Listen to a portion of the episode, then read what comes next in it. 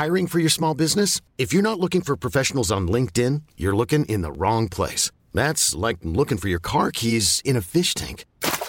LinkedIn helps you hire professionals you can't find anywhere else, even those who aren't actively searching for a new job but might be open to the perfect role. In a given month, over seventy percent of LinkedIn users don't even visit other leading job sites. So start looking in the right place. With LinkedIn, you can hire professionals like a professional. Post your free job on linkedin dot com slash achieve today. This podcast is brought to you by Podcast Network Asia.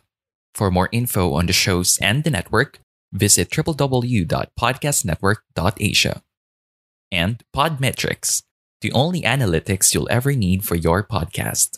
Sign up for free at podmetrics dot co. Hello? Hello? Podcast Network Asia. Network Asia.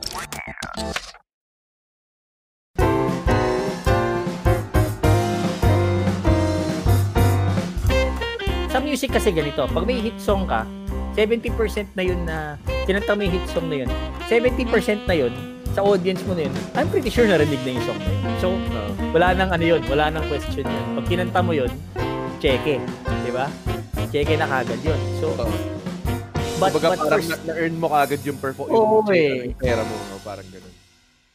Ladies and gentlemen, thank you for joining us. Please continue the discussion. Discuss among yourselves, or we might actually use one of your questions if you comment in the comment section. Uh, please don't hesitate to share the stream as we begin the interview uh, tonight. I will introduce to you our guest for tonight, ladies and gentlemen, very, very iconic singer. And now, to my to my uh, amazing uh, surprise, uh, to my delight, uh, he is now a stand-up comedian as well. Please give it up for the very funny Paolo Santos. Yon. Good evening, Red. Good evening, everyone. And thanks for the invite. Yo, man. Uh, binigyan kita ng malupit na... Oo, eh, ano, na intro eh. Parang, the usual, ano, eh. ano yun? Yung, yun yung stuck intro kapag nag-introduce ka ng stand-up comedian. The very funny. Very the funny. Very witty. Oh, parang, obitua- parang obituary, ah. Ang haba, and eh. No? And he is loved uh, by his three children. He is survived and loved by his three children. Sobrang, sobrang saklap, eh.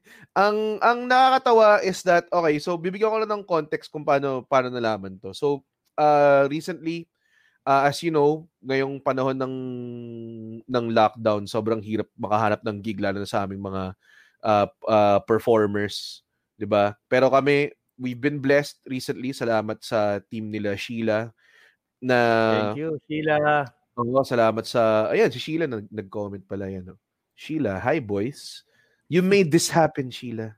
Binline date mo kami ni Paolo. Yun yung Yun yung nangyari. So, ang nangyari was, kinuha kami for a shoot na sobrang safe, man. Kasi talagang konti lang yung tao nandun. Uh, and then, uh, may, may, may swab testing and everything. Mm-hmm. So, uh, I was very, uh, uh, you know, blessed to have that gig. Good pay. Tapos, ang sinabi sa akin, ah, kasama mo si Paolo Santos. So, in-expect ko, ah, siguro okay. Ah, uh, may kakanta, tapos magko-comedy ako, kakanta, kakanta ko ulit, tapos magko-comedy ako. So, pagdating mo nun, wala kang gitara. So, ako parang, ah, okay. So, baka, baka naging gitara sa kotse or something. Tapos sabi ni Sheila, nagka-comedy yan si, si, ano, si Paolo.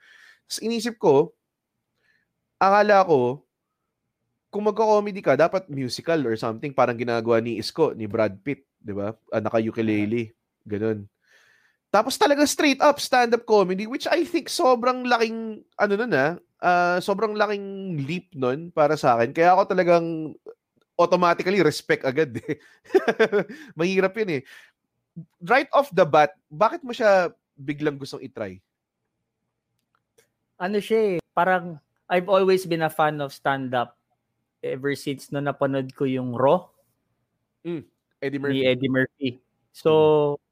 wasak na wasak ako doon, pero not to the point that gusto kong i-try or anything like that. And after the years, I ended up being a live performer kung sa mga nakakapanood sa akin ever since, no, alam talaga nila ang gawain ko, kanta. Snabero ako noon eh, not not on mm. purpose, but because parang alam mo yung let the singing speak for itself. Parang oh. yun naman yung binayaran nyo eh, yung music eh. So bakit ako makikichika? Kasi di ba a lot of performers, like for example, I'll give you an example. Diba si Martin, di ba? Ang galing, nagta-talk show siya, mag-ano. When yeah. he performs, parang nakatahi lahat yung spills niya and all, tas nakakatawa and ano. Mm-hmm. Parang I wanted to veer away from that because I felt na parang bagay music kayo. lang yun, music lang. Oh, parang music may pagka-rebel lang. yung, may pagka-rebel Pag, yung dati. Pagka-purist, no? Parang, oh, uh, tapos I ended up forming a band because this one venue required na magkaroon kami ng banda. Eh, puro mm-hmm. koloko yung kasama ko. So, dun mm-hmm. na-develop yung exchanges ng ng banter. Banter. Kasi eventually, parang nag, nag-grow yung audience ng band na yun because of that. So, may mga ayun nga, yung sinasabi mo yung ginagawa ni Brad Pitt, no? Na may music, tas nakakatawan treatment dun sa music or what. Meron din kami kasing ganun eh. In fact, yeah. parang we have so many views, fortunately, no? Somebody uploaded it from when we had a concert in Singapore na, oh, nakakatawa pala si Pao. Tapos with the encouragement of people, parang nagkaroon lang ako ng idea, ano kayang feeling nung straight up na walang ano? Oo. Oh, ibang klase kasi, yun, ha? Ito nga eh. Uh, when I did that, it was sa, uh, para sige say try ko. Sabi ko, it depends also kung makakakamap ako ng forty-five minute na set na material. Mm-hmm. So, sobrang dami. Tapos iba rin eh, kasi hindi naman ako naka-experience. I've done a lot of T V shows but never done, for example, movie na magme-memorize ka ng lines na i-rehearse mo yun and ano. Yes. Kasi ganun yan eh. So, nakakakaba. But yung sinasabi ko kasi before, parang sixty percent of the people who watched me, I know. Yung first show. Kaya kaya parang kausap wala yung barkada mo tapos wala kang pakialam. Oo. Uh, yung first eh, show, essential talaga yan, yung kailangan ng support. Oo. Oh, oh. oh. Nung nangyari yun, so even if I, I saw the faces of those people who I don't know, nataw- natatawa naman sila na hindi naman nalugi yung bayad nila or anything like that. Nakaka-addict pala siya. Yes. Oo. Uh, parang rush siya eh. So, uh, sabi ko, sige, habang ano, habang mainit. So, I did a few more shows after. Tapos, uh, parang there was a big plan nga to do that. Kasi I just did that last year. Uh-huh. Ano, ang mga ganun, mga about last year.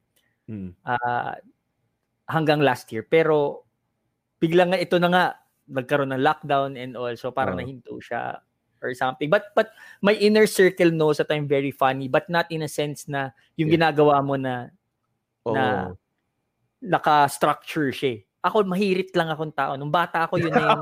Ganun naman nagsimula kasi. Uh, kaya sabi lang, nakakatawa yan kung ma- ma- ano, humirit yan. Eh. Mah- mahirit lang talaga ako eh. Coops uh. lang ako noon. Sobra. Kahit sa tanong nyo nanay ko, parang yung sa kakakain, sa plato, yung ganun ako sumagot dati. So, uh. so parang I think I have the advantage in a sense, not in the in the funny side of things, no, but mm. but the experience of being on stage a lot.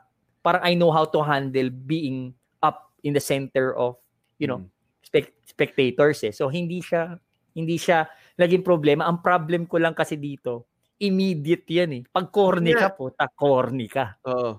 Sorry, mararamdaman mo yun. Yun yung pinaka-difference ng stand-up comedy sa lahat ng ibang performing art. Kung dance man or, or music man or ah. stage play man. Is that yung feedback natin, the feedback that we want, is instantly, kailangan natin makuha kaagad. So kapag nag-fail ka, instant failure, malalaman mo kaagad. Tsaka, tsaka for example, if somebody tells you na, kamusta yung show? Oo, oh, okay, okay siya. Put, mal- failure yun. Kasi dapat tayo na-expect mong, ano, sagot. Putang, i- ganon, da? Pare, grabe. Ganon eh. Pero pag nakatanggap ka ng, okay siya, okay. Hindi eh. Ano yun eh. Alam mong hindi, hindi ka nag-succeed eh. Tapos I never did the, ano, I never did. Parang unorthodox yung yung path ko towards doing stand-up. Kasi, oh. alam ko na kailangan, lahat yan, na, na, na, nag-research na ako and everything when I started, na kailangan mo mag-workout eh. Yes, kailangan yes. mo pumunta sa small clubs, itry oh. mo lahat ng jokes, patihan mo kung anong papatak. Hindi Open ko mic. Ginawa yun. Sabi mm. ng mga kaibigan, the advantage kasi yan, may pangalan ka. Sabi ko, advantage, mas more nga disadvantage yun eh. Sabi Totoo. ko, para sa akin eh. Kasi kung unknown ka, tapos medyo nag-flop ka, parang sabihin lang nila, hindi, nagsastart pa lang yan eh. Pag ako, pag nag-flop ka, ang sasabihin nila, kumanta ka na lang. Oh, yun parang yung, ganun eh. Yun yung nakita ko actually na matapang sa part na yun. Hindi lang sa dahil, you know, stand-up comedy is very hard to do. Ang hmm. tawag dun, ang pinaka uh, matapang dun is that, ano ka na eh, known act ka na eh. So the moment na ilagay mo yung pangalan mo sa poster, may expectation na may built yung mga tao. And sa comedy, ang hirap pag may expectation yung tao tapos hindi mo mapo-fulfill. 'Di ba? Yun nga. Ang hirap. Oh. Doon ako kinakabahan. I think I've never been the the most nervous that I have been was my ever ah. Dati nung bata ako, takot ako sa injection. Including sa gigs ng ano na lahat ah, lahat. Ng ito. Okay. Okay. Overall, yung first uh-huh. show na 'yon. What ano na- nagpapalpitate ako noon, nag wala talaga. Totoo. Oh, pero yung kamukha nun, yung first ever kong gig or first ever kong T V show, T V performance, kunyari, ASAP, di ba? Mm, mm. First time ko, ang kasama ko pa si Gary V. Hindi, oh, hindi ako kinabahan dun eh. Wow. Hindi, hindi, kinakabahan ka parate, okay? Don't get me wrong, kinakabahan ka parate. Pero oh. yung kaba nung first na comedy, yeah. the stand-up, yun, sa lahat dun ako, alam mo, nung time, nung, nung time na nagkaroon tayo ng kudeta nung nineties. Uh, uh. Malapit kasi sa bahay namin yung putukan. Ano, hindi ako kinabahan. Nung lumindol nung July sixteenth, hindi ako ganun, hindi ganun. Di ba? Hindi, hindi ka natatrauma na, baba, tulog ako, lumindol ulit. Or, wala, wala, hindi ganun.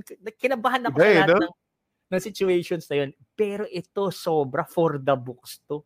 Oo. Uh. Hindi mo nagpatatua ko, yung first kong tato, alam kong masakit or what, nagpapawis ako ng malamig or what, wala pa rin sinabi dun sa first performance. Iba yung kaba ng stand-up comedy, lalo Iba. lang pag the stakes are high. Kasi, hmm. lalo na, ano, ito ang, ang mga number one factors pag nagkakaba uh, from experience. Pag may pinapormahan ka na babae, uh-huh. sa crowd, number one yan. Talagang pampa, pa, eh, mag-amplify yung kaba mo yan, like ten times, ganun. Oo. Uh-huh. Yung uh, kapag minauna sa'yo na comedian tapos hindi maganda yung set niya or tatlo na silang hindi maganda yung set niya, kakabahan ka rin yan. Pero kakabahan ka pa rin kung sobrang galing nung before. Yeah, yeah. So, so para wala, sala sa lamig, sala sa inyo. Wala kang ligtas eh. Uh, diba? Wala kang ligtas. Kasi baka mami, ikaw lang yung bumoke na nakakahiya eh. Diba? And, kasi and para feeling ko, man mental block ka, baka mag-knock-knock joke na lang ako or what. Kasi, alam mo yun, kasi uh, kakanta ka eh, diba? So, It, parang ito, I, I did a stand-up show in Bistro hmm. when the whole audience expected that it was a So, a teka lang, concert. Paano, paano mo binubook yun? So, kunwari, for sure, uh, nasa labas ka ng Marky, Paolo Santos, uh, hindi mo nakalagay Paolo Santos doing stand-up. Paolo uh, Santos lang. And then, uh, nakita, like, kung may poster ka bang ginawa, nakalagay ba stand-up comedy o yung, pangalan? Yung first namin, yung first namin is... Uh, Uh, medyo nilagay lang namin ng konting wit. Yung nilagay namin parang, this is not a joke. Paolo ah. Santos, stand-up comedy, ganito. Parang ganun. Okay. So parang med- medyo na-confused. Teka, teka. Tapos everybody was been calling for reservations. Mm. Parang we're clarifying. Teka, teka. Concert pa to na nakakatawa? Or ano ba to? Hindi, stand- Hindi pa so, naman nagbabasa ng poster mga Pinoy. Exactly. So explain ka ng explain sa kanila na baka ma-disappoint ka, wag kang bibili kung ang hinahanap mo, kakanta siya. Hindi siya kakanta, magpapatawa siya. Tapos parang hindi pa rin nila, ma, parang hindi nag-register o nagsisink in sa kanila na, oh. na stand-up talaga siya. But fortunately, that particular show was a success in my standards, I guess. so, yeah, man. So, so okay naman siya. Na, that na, motivated me to ano. Yeah. Pero kasi ang, ako, like, like for example, I've, I've met you, James, Alex, G B, yung mga yan. Nagtatanong ako parati sa inyo, di ba napansin mo nung first na tayo nag-uusap, parang marami ako, paano mo ginagawa to, paano mo tinitrito? Kasi I am more of a student, tas I don't really care if even you would tell me that particular day when we did that taping of this particular show to tell me na, Pao, uh, advice ko sa'yo, siguro ito pwede mo i-twist ng ganito or what. Kasi parang I had I have a feeling na the circle of comedians, correct me if I'm wrong ah, parang the atmosphere yata dun is mag-criticize ng bawat isa. Um, iba-iba rin, iba-iba rin siya pero mm. ang usual na ginagawa namin sa mga bago is that let them do their thing. Labas nila ng labas then mm. kasi ang ang problem is that may mga taong nagbibigay ng advice. Kasi hindi naman bagay yung advice sa ano. Ang problema ay sa comedy, walang formula to do exactly. it. Exactly. Subjective to it, di ba? Oh. So, what works for me may not necessarily work for you. Pero kapag ah. nag, pag nakita na kita mag-perform paulit-ulit, malalaman ko na kung ano yung, ah, baka pwede to. And even then, kahit, kahit like si G B, naparod ko na siya even then, ah. kung mag, mag-suggest ako ng joke sa kanya, hindi pa rin ako sure kung gagamitin niya or gagana para ah. sa kanya. Alam mo yan, may mga ganun eh. Pero though, nangyayari yun. Um, criticism not so much but more of uh, ano lang, more of advice lang or sa mo pwedeng dalhin yung joke, ganong klase. Uh-huh. Pero sa simula, ayaw namin yung in-overcrowd ng knowledge yung actually si G B yung method to ni G B na inadapt ko eh. Mm-hmm. Na kapag may bago, wag mo masyadong lunurin ng information kasi magan nakakatawa yung rawness niya eh. Kaya ako natawa ako nung, nung nag-set ka doon. Ang naka-bad trip lang doon, ako nandiyan si Sheila, ayaw ko ilagay sa crowd kasi ako daw yung performer. So, hindi ko alam kung pwede ako tumawa o hindi. Pero natawa talaga ako. Kasi maganda naman yung jokes eh. Hindi, tsaka ganito. I, I, may meron question dito eh. Uh, Ang dami nga uh, questions. Si, si Sherwin. Actually, si Sherwin. Ah, sige, si Sherwin. Sherwin. Sabi niya, merong, merong bang instance na yung show sa mix stand-up? stand-up in in actually, Sherwin, ganito yan eh. Pag hindi nyo napapansin, especially the people who have been watching me for the longest time, performing ah, singing. Hmm. Pag nawalan ako ng lyrics, game-bento lang ako eh, di halata. Kunyari, ver- kunyari version ko na lang yun.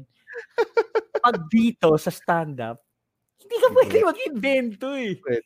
Original lahat din yan. Hindi ka rin pwede mag-cover. Hindi, hindi ka pwede oh. kumopya. Hindi, tsaka blasphemy yun. Yes, diba? Exactly. Oh. For me Bawat. to steal somebody's joke, hmm. so I make, unang-una, so you come up, even if you come up with your own material, you still have to make sure that that is really your own. Baka yes. naman nagkaroon lang kayo ng parehong ano. Oh. So, so ayaw mo naman ma-criticize na nagnanakaw.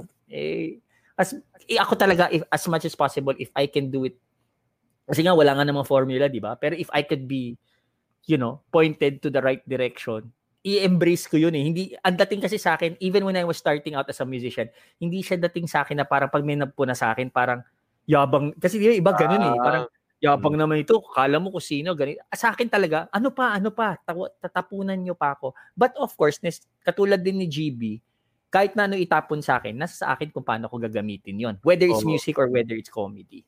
So, pero ang initial lang talaga, na talagang advice, is keep writing eh. And yun naman yung ginagawa mo, nakita ko, oh.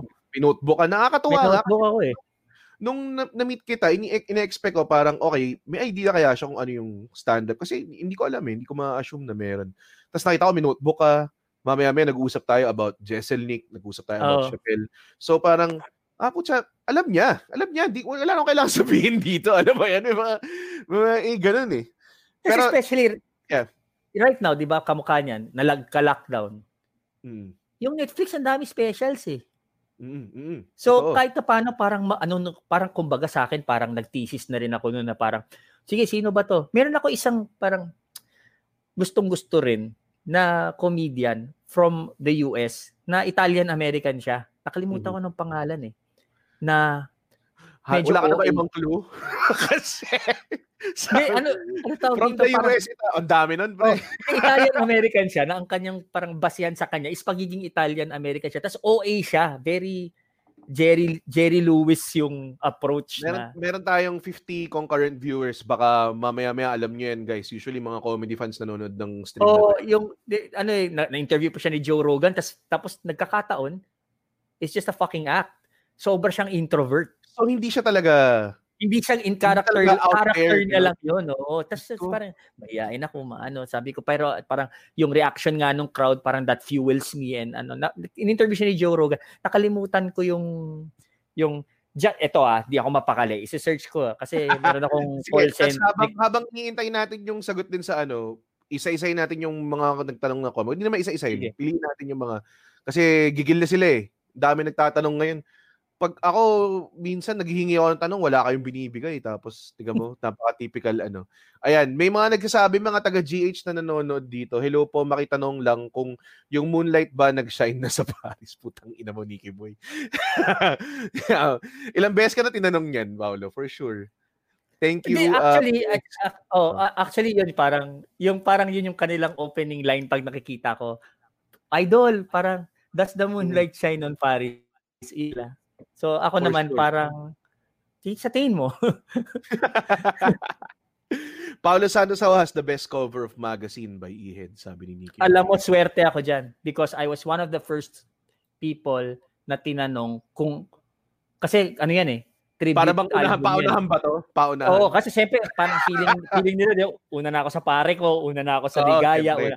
Ako, parang I was the fourth person to ask, tas wala na akong maisip kundi yan. So sabi ko, available pa ba? Fortunately, available pa siya. Uy, kaya, solid. Ang daming, ang daming nag-aano dito, may nagsabi ng alien, hindi po siya yon. Ay, nako. Mga Filipino. Kailan ka daw mag-zoom comedy, Sir Paolo? Actually, we're taking a look at that. Kasi, hmm. yun nga, I've been asking si Red. Sabi ko kasi, paano kaya yun na? Para kasi syempre may crowd participation yun na. Kasi pag tumutugtog ako, nakapatay lahat eh. Nakapatay lahat hmm. ng mic nila, camera nila. Hirap wala no? ka nakikita. Kumbaga, para ka nag-ensayo lang.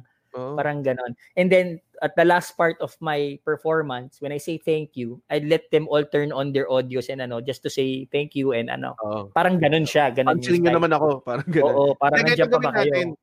Uh, alam ko, may pinapatakbong open mic yung ano namin. Every week yun. Ililink ko sa'yo yun kung ano. Tapos kung matipag yun. Sige, sige. Tatry natin gumawa. Ito na nahan. Ang dali-dali gumawa ng show kung Zoom. Ayan, oh, sige, sino yan? Sebastian Maniscal... Scalco? Hindi ko kakilala eh. Brad, iba to. Magaling. Iba to. Pero act yung buong ano niya. Hindi talaga siya yung... In other words kasi parang alam mo yung, you know the Italian Americans, diba sa New York na pang, ah, forget about it. Very loud siya. Uh, Tapos tungkol sa pamilya niya, tungkol sa asawa niya, kung paano sila mag-date, kung gaano sila kakuripot. It's uh, it's ganun eh. It's not political, it's not ano. Tapos sa... Uh, Pero ang galing niya mag-execute eh. Tuwan-tuwa ako. Kasi yung mukha din niya, nakakatawa na. So that's an advantage also. Na pag tinignan mo siya, tawan-tawa ka na kagad. Matagal na siya. Matagal na. Isa sa Netflix special. Al- alam mo, sobrang natutuwa ako sa mga, ano, kasi sinasabi nila comedy, uh, comedy, very honest act siya. Pero natutuwa pa rin ako sa mga tao na may act. Na tipong iba yung persona nila at all sa stage. Na-amaze ako. Gusto ko nga i-try eh. Parang, ano yun, gusto actually, ko gumawa ng ibang character. Actually, ako, parang ang, ang, ang pino, pino-project ko na ganito ako magbiro sa mga kaibigan ko eh, na parang mm-hmm.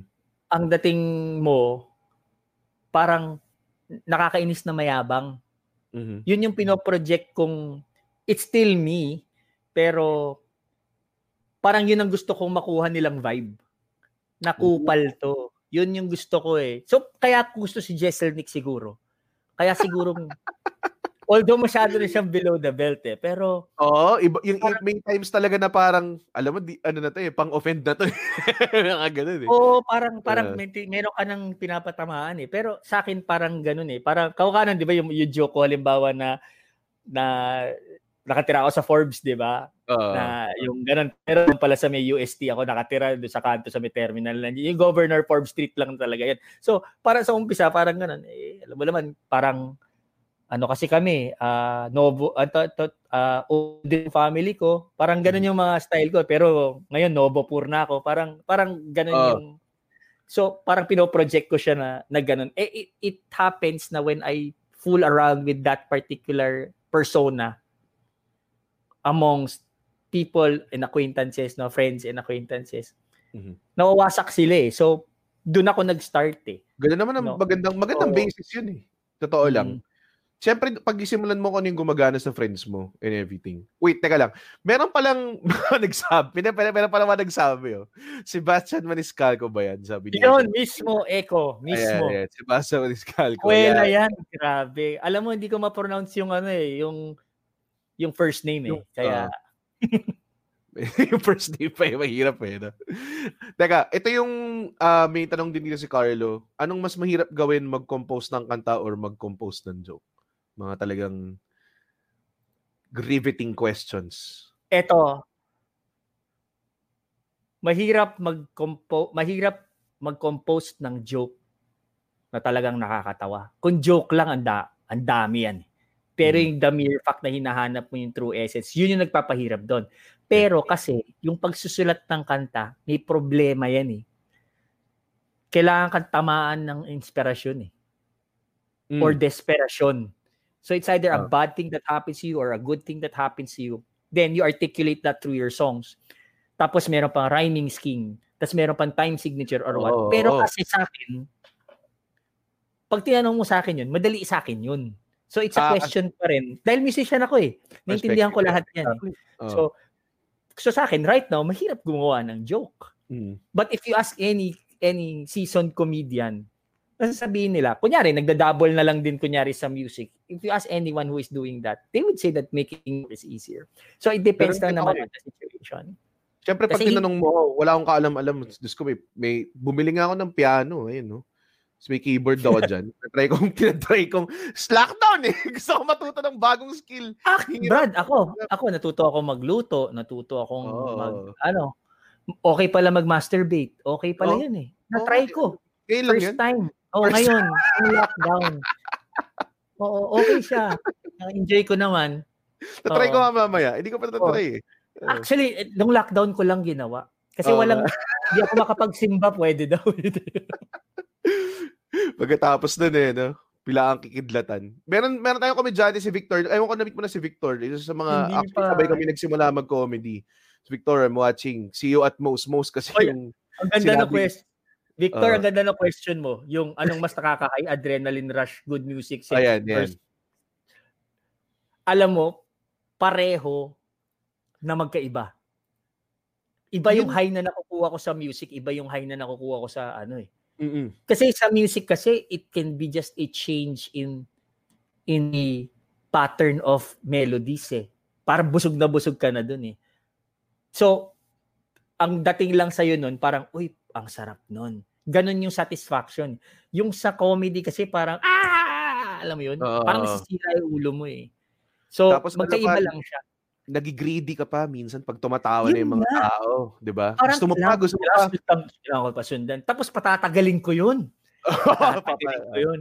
Para lang, ano, para you milk it as much as you can. Yes, yes, yes. Mismo. The, the, the, the advantage lang for me since I hardly do shows, no, not on a regular basis, is that there is no pressure for me to write material, new mm-hmm. material. Kasi the latest that I have is the Pero may yung may lockdown mga, jokes eh. Lockdown jokes ka naman na narinig ko. Mm-hmm. Oh, yun, yun ang pag-isip ko. Kasi sinabi nga sa akin, di ba si Sheila, parang, pa, hindi, gagawin mo to. Straight up comedy. Sabi ko, hindi kanta, hindi, comedy. Sabi ko, kasama mo si Red. Naku, leche, sabi kong ganun. Sa, sa, sa, sa, sabi ko, sige, gagawa ako para something, ano, something relatable. So, naimbento ko yung mga lockdown jokes na yung, yung, kaso nagkataon lang, hindi ko magamit lahat dun. Kasi nga, just for oh. the, for the information of all the listeners, medyo, andun ako sa R eighteen ng jokes ko eh. So, hindi namin hmm. magamit necessarily. But on, obviously, pagka no holds barred na, na gig, gamit na gamit yun. Talaga. Kaya nga, so, ang nakakatawa, pag nag-guest yung mga komedyante sa Showtime, ganyan. Kunwari, isang beses kinuha ko sa Showtime.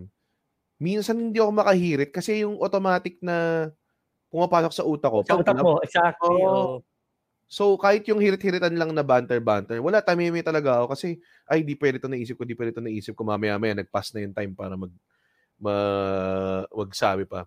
Pero itong tanong ni Victor, yan, uh, good music set or stand-up set, da, ano ko yan kasi minsan, um, kaibigan namin si, ano, si Herbert uh, Bautista, Herbert, okay. de, Herbert Hernandez pala, sorry, Herbert Bautista. Herbert na, ng, ng Moonstar. Okay. Uh, Tapos may pinost siya na Instagram story na sobrang daming tao sa isang pro- provincial show. Sabi ko, anong, anong pakiramdam niyan? Kasi iba yan eh. Iba yan sa, iba yan sa, nai-gets ko yung feeling ng packed theater. Naka-perform na ako ng packed arena. Pero iba yung puta outdoor tapos kinakanta nila yung kanta mo. Alam mo yon, yung titigil ka tapos bilang kakantahin nila yung kanta mo, ganun. Ibang feeling din yun. Yun, hindi natin, hindi ko ma-experience na sa stand-up comedian ever. Ako, that the thing that, uh, that stands out was, di ba nauso dati may makapa-concert yung M T V sa hmm. Fort? Oh, so, obviously, libre yung libre yung entrance, so anybody uh, can come, uh, first come, first serve. Oh, yun. Hmm. So, so ang daming artists yan. Dalawa yung stage setup, isa sa kaliwa, isa sa kanan. Habang kumakanta yung nasa right, nagsiset up na yung left para tuloy-tuloy siya. Tuloy-tuloy yung walang-walang dead air. Yung previous yung sa kabilang stage, magpa-perform. So, magsiset up ako, di ba? Yung nag-perform, yeah. Hindi ko alam kung familiar sa bandang Cheese. Cheese, oh. oh. Eh, wild talaga. Siyempre. Wild, wild talaga. Basta yung last song nila, yung nasa ng chinelas ko. Hmm. Tapos, ito na, babatuhan na ng kung ano doon. Mineral, mineral water, ganyan. Sino yung gumawa ng lineup nito? Ikaw yung sino doon. Kasi nga, sa kanila nga, ayaw nilang pagsunurin-sunurin daw lahat ng rock. Kasi ah, gugulo. So, get, parang get. tone down or what. So, sabi ko, kasi sabi ko, bakit naman sa lahat cheese pa pinili nyo? Hmm. So, they, yun na, puta, heavy, ano na, uh, talunan, sa mosh pit, uh, sa harap mo eh, sa harap, diba? Tapos daming tao, parang, parang sea of people. Tapos ako na, eh kinanta ko, Moonlight, first song, diba? Mm. Lahat ng, lahat ng ano doon, headbanger, bigla nagyakapan na gano'n, tapos gumagano'n. Yun ang magandang, ano talaga, effect. Oo, pero iba yung effect ng ano eh, iba yung effect nung, and they sing your song, diba? Na parang, in fact, parang dapat fifty percent of yung talent pick ko doon dahil yung kalahati ng kanta, yung crowd ang kumanta eh. So, di ba? So, pero iba yung feeling. Because I've, I've played, but as much as I really want those big arenas to perform at, iba pa rin yung two hundred, three hundred na talagang tahimik, na nakikinig, na kinikriticize ka, na ano. Yun yung mga paborito kong... Um, pero, have you ever done, kasi may nagtanong din dito si Kate, nagtanong, mm-hmm. nagsulat ka naman ng joke about your music and uh, songs. Ang galing niyo po talaga magsulat kasi sa... Hindi, no, mga... Eh, nags, nagsulat ako ng joke na ano, na... Ano, music na parang pa-joke, ganon, or what? Hindi, more of tipong... Kasi ako, kunwari, uh, narinig mo ako mag-stand up, di ba? Yes, kung ano yes. makita nila sa akin instantly, ah, mataba. So, kailangan ko i-address yung elephant in the room to... Ah. Uh, and then ikaw, naalala ko na nag-stand up ka, meron ka sinabi na I, I sold three hundred million copies, copies na, oh, na pirated. Na, uh, pirated na pirata. So, yeah. uh, ang nakakatawa dun is, uh, is that, okay, good. Kasi yun ang pinakamagandang opening joke eh, is yung kung ano yung instantly recognizable. Yes. And for sure, at, uh, at, ikaw. At the same time kasi, at the same time din kasi, parang because I am a new so-called, di ba, comic, mm-hmm. ayoko maka-offend. Offend ko muna, sarili ko na lang. Parang tama, ganun tama yung... Ganun lang naman. naman. Yung joke about yourself muna. Oo, kasi... Hmm. Diba? Kaya, na, kaya... Kapag starting out. Yung... Uh, I think ang more... Uh, kinlaro ni Kate yung kanya. Ano, more of addressing na alam nila you're, you're a singer. Tama nga naman. Kasi ayun, when you oh. come on stage, you are Paolo Santos the singer before everything else. Diba? Parang yung first time ko na nag-show na strangers talaga. Wala nang, ha- wala nang hakot. Walang mga kaibigan. nineteen is dead. That was the best, uh, yung, uh, ano, yung repeat. Hmm. Na parang sinabi, parang yung opening line ko noon, parang surprise, di ako kakanta. Kasi kinlear nila yung stage eh. So, parang surprise. Uh. So, alam, yan mo yun, na parang ako, parang gusto kong mag-try ng iba dahil, so nandun na, nandun na yung joke na parang kasi sa hirap ng buhay, oh, di ba, you wanna try, ano. Something But I else. doubled with, kamukha niyan, na-discover ko rin na parang pwede kasi ang sobra akong natuwa na parang siguro nga baka pwede. Baka pwede ako magpatawa. Oh. Kasi parati akong guest ng Eat Bulaga to judge yung music hero thing. Yes, so it's yes. a, ano, yung na-produce ng music hero, yun yung, ano ah, parang dalawang members yata doon. Four of spades na ngayon ah. Wow! Oh, ganun. Okay. Ganung level. So, so they invite people who are really capable of, in a sense na parang maging unbiased na, na non-showbiz. Na alam yun, nasa music lang talaga. So, so merong isang judge, si Raymund Marasigan nag-judge na doon, si ano, basta para ma-observe nila yung, yung, yung, ma-share din, makarelate din sila doon sa experience na, ah, ito, may potential to, ay, ah, ito, ganito, ganyan. Pero, after a while, dahil yung mga comments ko kasi, naka, nag, parang, kamukha nun, si Raymund Marasigan nasa tabi ko, di ba? Nag-perform yung mga opening number. Tas, ay nag-perform na bawat yung bawat uh, contestant. Tapos sabi ni Rain naman mag-decide. Mm-hmm. Lahat sila magaling eh, ganyan, ganyan. Tapos sabi, oo, oh, oh, mahirap mag-decide to, mapapaisip ako nito. Tapos ako yung last. So sinabi oh. ko doon parang, una-una gusto ko sabihin ang galing, galing, galing, galing, galing. Basta haba no sinabi kong galing. Uh, ang galing, galing, galing, galing, galing, galing talaga na Eraserheads, Raymond. Sabi ko, parang ganyan yung sinabi ko. Uh, so, misdirection. Oo, so yun nalaman, yun nalaman nila na nakakatawa ako sa Eat Bulaga. Then the following times that I've been there on a regular basis, meron ng abiso na kailangan mo magpatawa. Ah, parang sinasabi na sa'yo. Ito yung hinahanap nila. Uh, ito ah, medyo maganda yung feedback. Ah, ano oh, ka pa? Kung kilit ka pa, ganito. Siyempre, along the lines of wag lang tayo masisensor or kung anong ganyan. Basta, so sabi ko baka. Tapos kinausap ako ni Vic Soto sa labas, ni Alan Kay, ni ano, kasi nag-yosi kami sa labas eh. Mm. So, ito si Paolo, nakakatawa talaga to.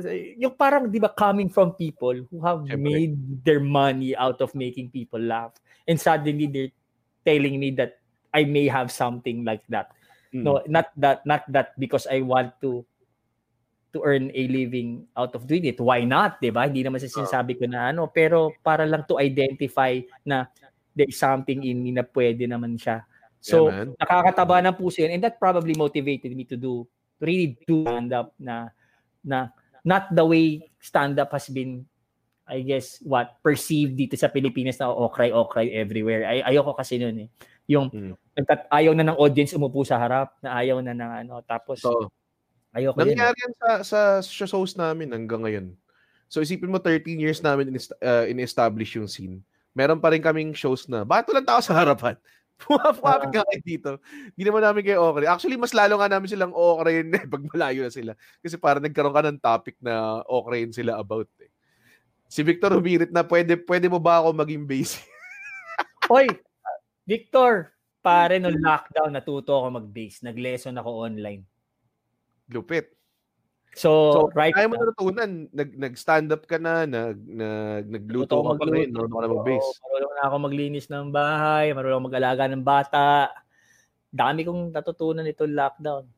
Ano, with ito, na-workout ko lahat, buhay ko na lang, hindi ko na-work. Ugali na lang, hindi ko na-work. may, may nakakatawang nangyari na, atawag dun, uh, para may sinasabi ka na anti-love eh, nung, nung nag-shoot tayo. Tapos nakatawa ako kasi parang siya yung kumanta ng Moonlight Over Paris. Tapos galit na galit sa pare. Relasyon siya ka sa pag-ibig. yun, yun, yun yung pagkakomedyante. Yung the whole uh, announcing skepticism. Yung uh, ina-announce mo yung yung galit mo sa mundo. Ganun naman yun eh. Uh, oh, yung, yung emotion yung mga frustrations mo. Diba? mo. And, oh. and actually, I've been raised in such a way. Uh, like for example, my parents have been separated or annulled na rin at the same time, no? For a very mm. long time. I they they, they parted ways. I was only thirteen. Mm-hmm. But I would always find something parang funny dun sa pangyayari. Hindi ako yung parang nung nangyari sa akin yun na parang oh, na I'm jaded, I'm uh, I'm I'm I I I I cannot do it on my own. Uh, parang bine-blame mo yung situation na yun. Hindi ako kasi ganun tao. I, I'm, I'm a person who who would see the lighter side of things eh. Yes. That's probably why in love ako sa comedy eh. Kasi sa, a lot, no? A lot, a lot of the topics in comedy actually social injustice eh.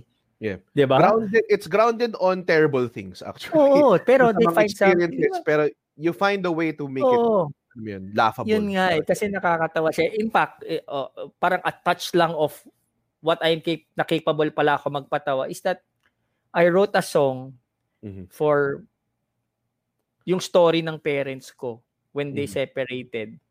Ang title nun, Lumayas Ke.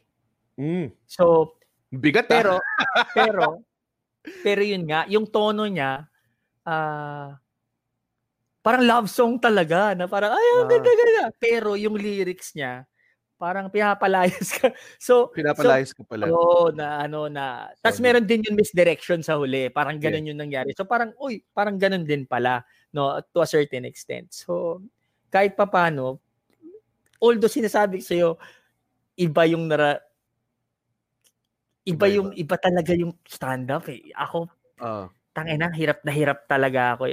All you have to do talaga is write and write. Eh. Minsan nga, kumakain ka, di ba, wala yung notebook mo sa napkin eh. Kasi meron oh. lang isang, ano dun eh.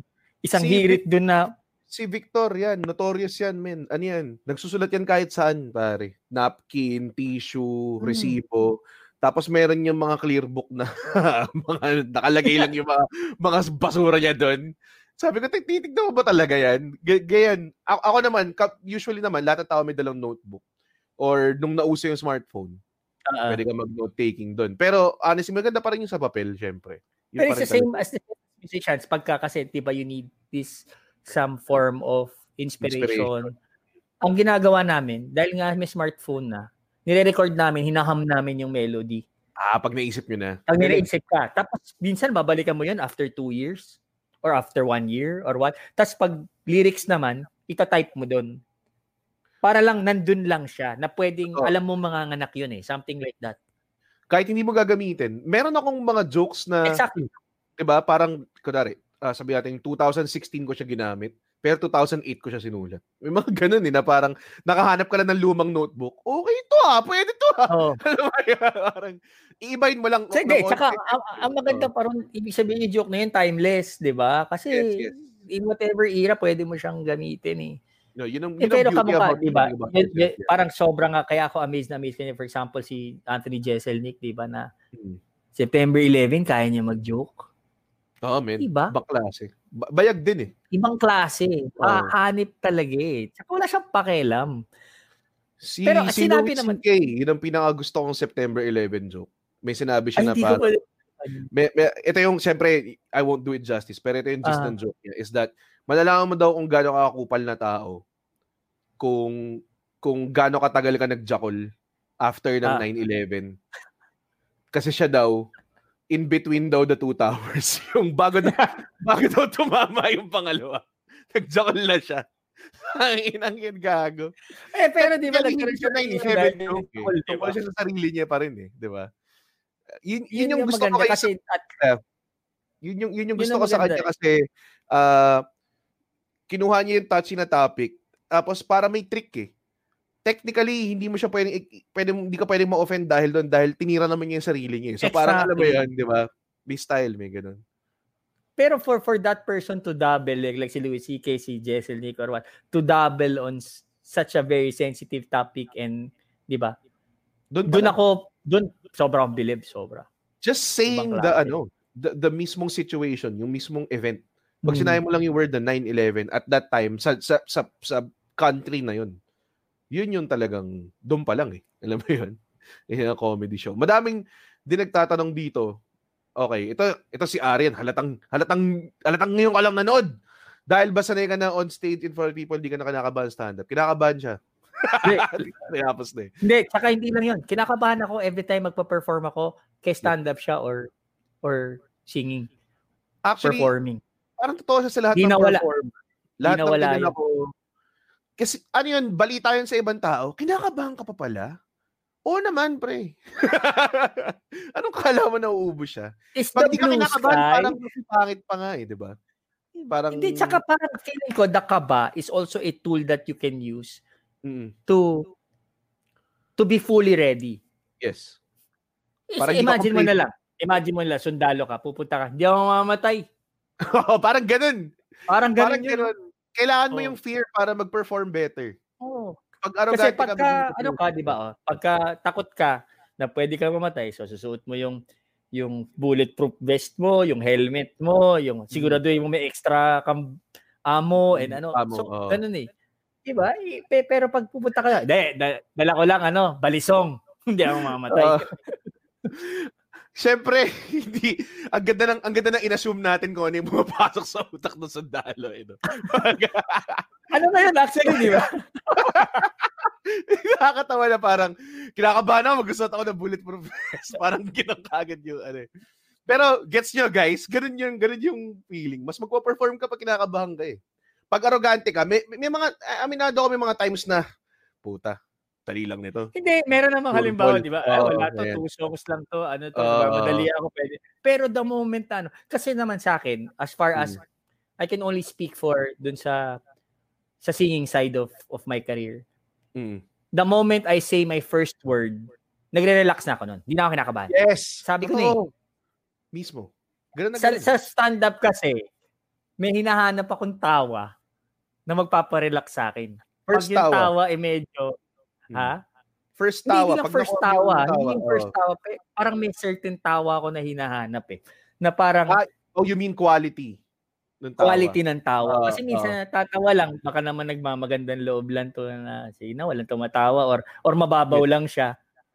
Pero for yes, example yes. na talagang nakita mo na ano, doon medyo okay na ako, okay na ako. Hindi counted pag mababaw lang eh. Okay, yung mababaw lang pala siya. Uh, eh medyo, teka parang ituloy tumawa. Or fan na fan lang pala. So, kaya tumawa. Ito si Kate sabi, basta performer laging may stage fright. Oh, totoo yan, Kate. Mm. Oh, ako before sex kinakabahan ako eh. Ang alam ko. Before sex kinakabahan ako. Bago ako mag- Sa stage ba? Sa stage yung hindi, ano? Hindi na. Private show, private show. Private show. Pag uh, uh, sa mga ganyang ano, nagigets-gets na mo na may hinahanap kang tawa uh, the start. Lalo na pag talaga sobrang kabado ka. Naaalala ko kapag uh, pag pumasok ka sa stage, yung lakad mo nga doon, hindi ko hindi ko magets yung mga ibang tao pag may naglakad sila, puta may may pizzazz eh. Uh-huh. Pag tinawag yung pangalan ko, magla- may lakad eh from the stage, 'di ba? So papasok uh-huh. ka, hindi ka makapagyabang pa eh as a comedian kasi hindi mo pa alam kung maganda yung set mo o hindi. Exactly. Hindi, tsaka diba? Feeling ko kamukha niya na with the few hmm. shows that I have. Tapos merong mga overlapping na mga material doon. Yung overlapping na material doon, iba yung reception ng iba't ibang venue eh. Yes, yes, yes. Sa iba, iba talagang iba. Wasak sila. Sa iba parang okay lang. Kakatawa siya, funny siya. Uh, Meron pa ba? Parang ganun eh. So, wala kang kasiguraduhan. The same din sa sa music kasi ganito. Pag may hit song ka, seventy percent na yun na, kinanta mo yung hit song na yun, seventy percent na yun, sa audience mo na yun, I'm pretty sure narinig na yung song na yun. So, uh-oh. Wala nang ano yun, wala nang question yun. Pag kinanta mo yun, cheke. Diba? Cheke na kagad yun. So, totoo. But, kumbaga but parang first, na-earn mo kagad yung performance. Oo, eh. Yung pera mo, parang ganun. Kaya, sa akin, parang, kaya, kaya, kaya, I have so much respect for the craft. I have so much respect for people who have been doing it for the longest time. I, ano, iba. Tapos, it's, it's something that is ano eh na hindi mo pwedeng i hindi mo pwedeng sabihin dun sa nagko, nag nagpa-perform na mali sila. Hindi pwedeng sabihin hindi mali, hindi hindi pwedeng sabihin eh. Kasi sa akin as a musician ah, pwede mo sabihin kasi baka mali yung chord, sintonado uh, ko or uh, 'di ba hindi ko tinamaan yung nota or kung ano man 'yan. Pwede or masyado ako mabilis or masyado kasi you can measure those eh. Pero hmm. sa stand up, di mo pwedeng sabihin sa kanya, hindi mali yung mali ka eh. Hindi eh. Tas yung, hindi, kasi according to your, according to my research, yung material mo, hindi, hindi yan ang totoo. Hindi eh, kasi sila lang yung, sila lang yung gagamit nun at sila lang, that's for the sole purpose eh. So, iba siya eh. Kaya, ang hirap. Tapos ano pa, may, may iba-iba pang situation. Siguro ang, ang, ang total contribution na lang siguro, if you're performing in the same show, tas nauna ka, Minsan, minsan may ano okay, may sumbong eh, may ganong klase na tipo. Uh, may matanda sa harapan, ay tumawa. Tapos sasabihin ko sa mga ibang komandyan, sabi ko, Alex, puta, tumawa na matanda. Sige, sige, sige. Uh, Itirahin natin yan. Papaluwagin natin, parang ganon. May mga ganong, may mga ganon lang info. Or parang, uy, mahilig sila sa bastos. Lalo na pag nauna uh, oh, may oh, sa same, bastos. Same, same as, as performing. Uh, Kunyari, nagkaroon kami ng shows na multiple artists. No? Mm-hmm. As in, ma, pagbaba nun, especially if you know the person who performed before, yung sasabihin niya, uh, masaya yung crowd, masaya yung crowd. Or sabihin uh, uh, na, ano, uh, tawag dito, patay yung crowd. Medyo, hindi ko alam kung ano. Para sabihin, simulan mo sa hit song or para magising uh, sila or uh, mga ganun. Mismo. Mara- yun, kanya-kanyang diskarte rin lang. I think, ano naman, uh, yun yung difference ng live performance talaga. Uh, apart, uh, kasi sa live talaga, lalo na pag stand-up, nag- nag-adjust ka on the fly. Lalo na kung mahaba yung set mo. Uh-huh. Kung, kung nag-togo one hour set ka, talagang kailangan pakiramdaman mo yung crowd tapos mag-adjust ka. Tapos for sure, yung adjustment mo, mag-asawa ulit yung tao dyan. Oh. Ibahin mo na naman. Sa utak mo, i- ini- iba-iba mo yung mga... Sa akin, dito, sa, sa stand-up, parang you're up on your toes all the time. Yes, yes, yes. Kasi sa akin, siguro dahil unang-una, dahil bagong-bago siya sa akin, no? Pag tumutugtog kasi ako, sanay ka na eh. Uh, oo eh. Parang alam ko na if this happens, I will just do this. If this happens, mm. I will just do this. So may mga parang choose your own adventure lang yan na libro eh. Na turn to page, ganito, turn to page. Marami ng responses, no? Oo, oh, uh, alam mo na eh. May, uh, out of this particular situation, I have five ways to deal with that. Yes. So, so hindi siya ano. Pero sa comedy kasi parang, shit, ano na yun? Oh, nakatawid na ako sa una kong joke. Uh, ano yung, uh, kasi, kasi ako, if you watch my shows, like si Red, di ba? hindi rin ako yung parang left and right joke joke joke eh. Yes, medyo yes, yes. may setup ako parate. So no. kung may, kung mahilig ka sa ganung klaseng style ng comedy, baka sakasakali ma-enjoy mo yung akin. Pero if you're expecting na na left and right may patawa, left and right may patawa. May mga hirit obviously, no. Pero yung may joke, may joke, may joke, hindi ko kayang ganun. Hindi ko ma-sustain yun eh. That's why it's more of a weakness rather than Uh, a choice. Eh. Ano so, siya, more of actually from experience. Pag ginawa mo siya ng ginawa, mamaya-maya, uh, ito kasi, yung style na ganito, bunga to sa style na hindi ka bibigyan ng more minutes kung hindi mo i- going tight yung set mo. Ganun, uh, ganun, sa, ganun sa amin eh. So kapag nagsimula ka, may five, bibigyan ka three to five, three to five, three to five. Pag uh, mukha nang umaapaw na yung joke mo sa three to five, yung tipong madami ng laughing points. Extension. Sige, mag-ten ka na, mag-ten ka na. Tapos kailangan tighten mo ulit yung ten. So usually, yung ten mo, maluwag pa yan. Daming, daming salitaan, daming setup. Kasi na-tighten mo.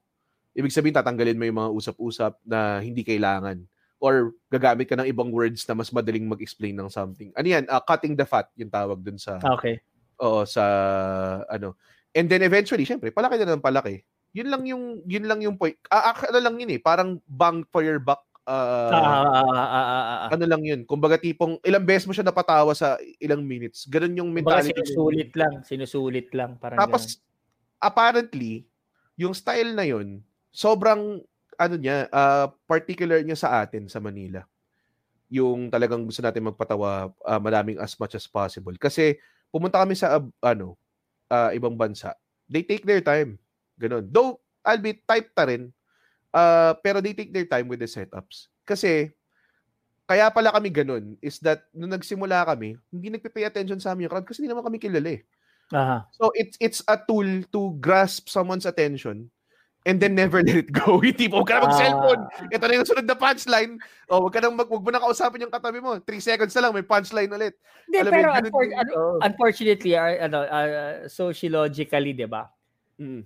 If you see if you see the Philippines kasi because we are a third world nation. Yes. Alam mo yung ito, pwede rin tayo makaka, makapag-double dito eh. Alam mo yung yung buffet 'di ba na nauso yan dito, yung ma-eat all you can, 'di ba? Yes. Uh-huh. I have people I know, kakakain lang nila. 'Di ba? Exactly. Hindi pero uh-huh. ito. Kakakain lang halimbawa, busog ka na. Kasi ito, personality ko to ha. I'm not yeah, imposing yeah. my personality to anybody that you should be like me. But ako kasi... May disclaimer pare ha. Oo, oh, disclaimer. Hindi kasi ako ganito. Kumain na ako. Tapos uh, naimbitahan ako. Kunyari, katatapos na natin kumain. Tapos, oh, uh, may dumating na bisita. Tapos may dalang pagkain na super sarap niya. Super dami, super sarap. Kasi ako, dahil busog na ako, hindi na ako kakain kahit gaano pa kasarap yun. Kasi busog na ako eh.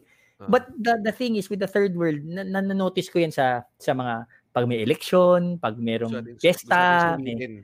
Oh, susulit, kahit busog na sila, mm. tas kunya alam nilang hindi nila mauuwi yun. Ganda. Pupakan pa rin nila eh. So I ang guess, uh-huh. di ba, yun yung aking, uh, yung aking parang analogy dun sa situation. Na, ang ganda ng insight na yun, man. Oo nga, no? Oh, kasi it's more of a cultural thing rather than ano eh. That's why, mm-hmm. kaya tayo mahilig sa one hundred, ba- value meal. Pesos. Oo, value oh, meal. Diba? Oh. Kailangan meron din ng idea na, na hindi na sayang yung pera ko. That's why... I'm Sandra, and I'm just the professional your small business was looking for. But you didn't hire me because you didn't use LinkedIn Jobs. LinkedIn has professionals you can't find anywhere else, including those who aren't actively looking for a new job, but might be open to the perfect role, like me.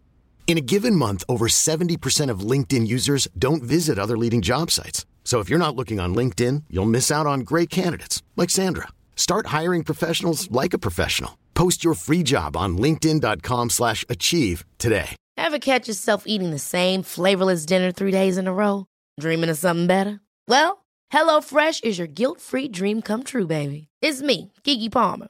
Let's wake up those taste buds with hot, juicy pecan-crusted chicken or garlic butter shrimp scampi. Mm. Hello Fresh. Stop dreaming of all the delicious possibilities and dig in at hello fresh dot com. Let's get this dinner party started.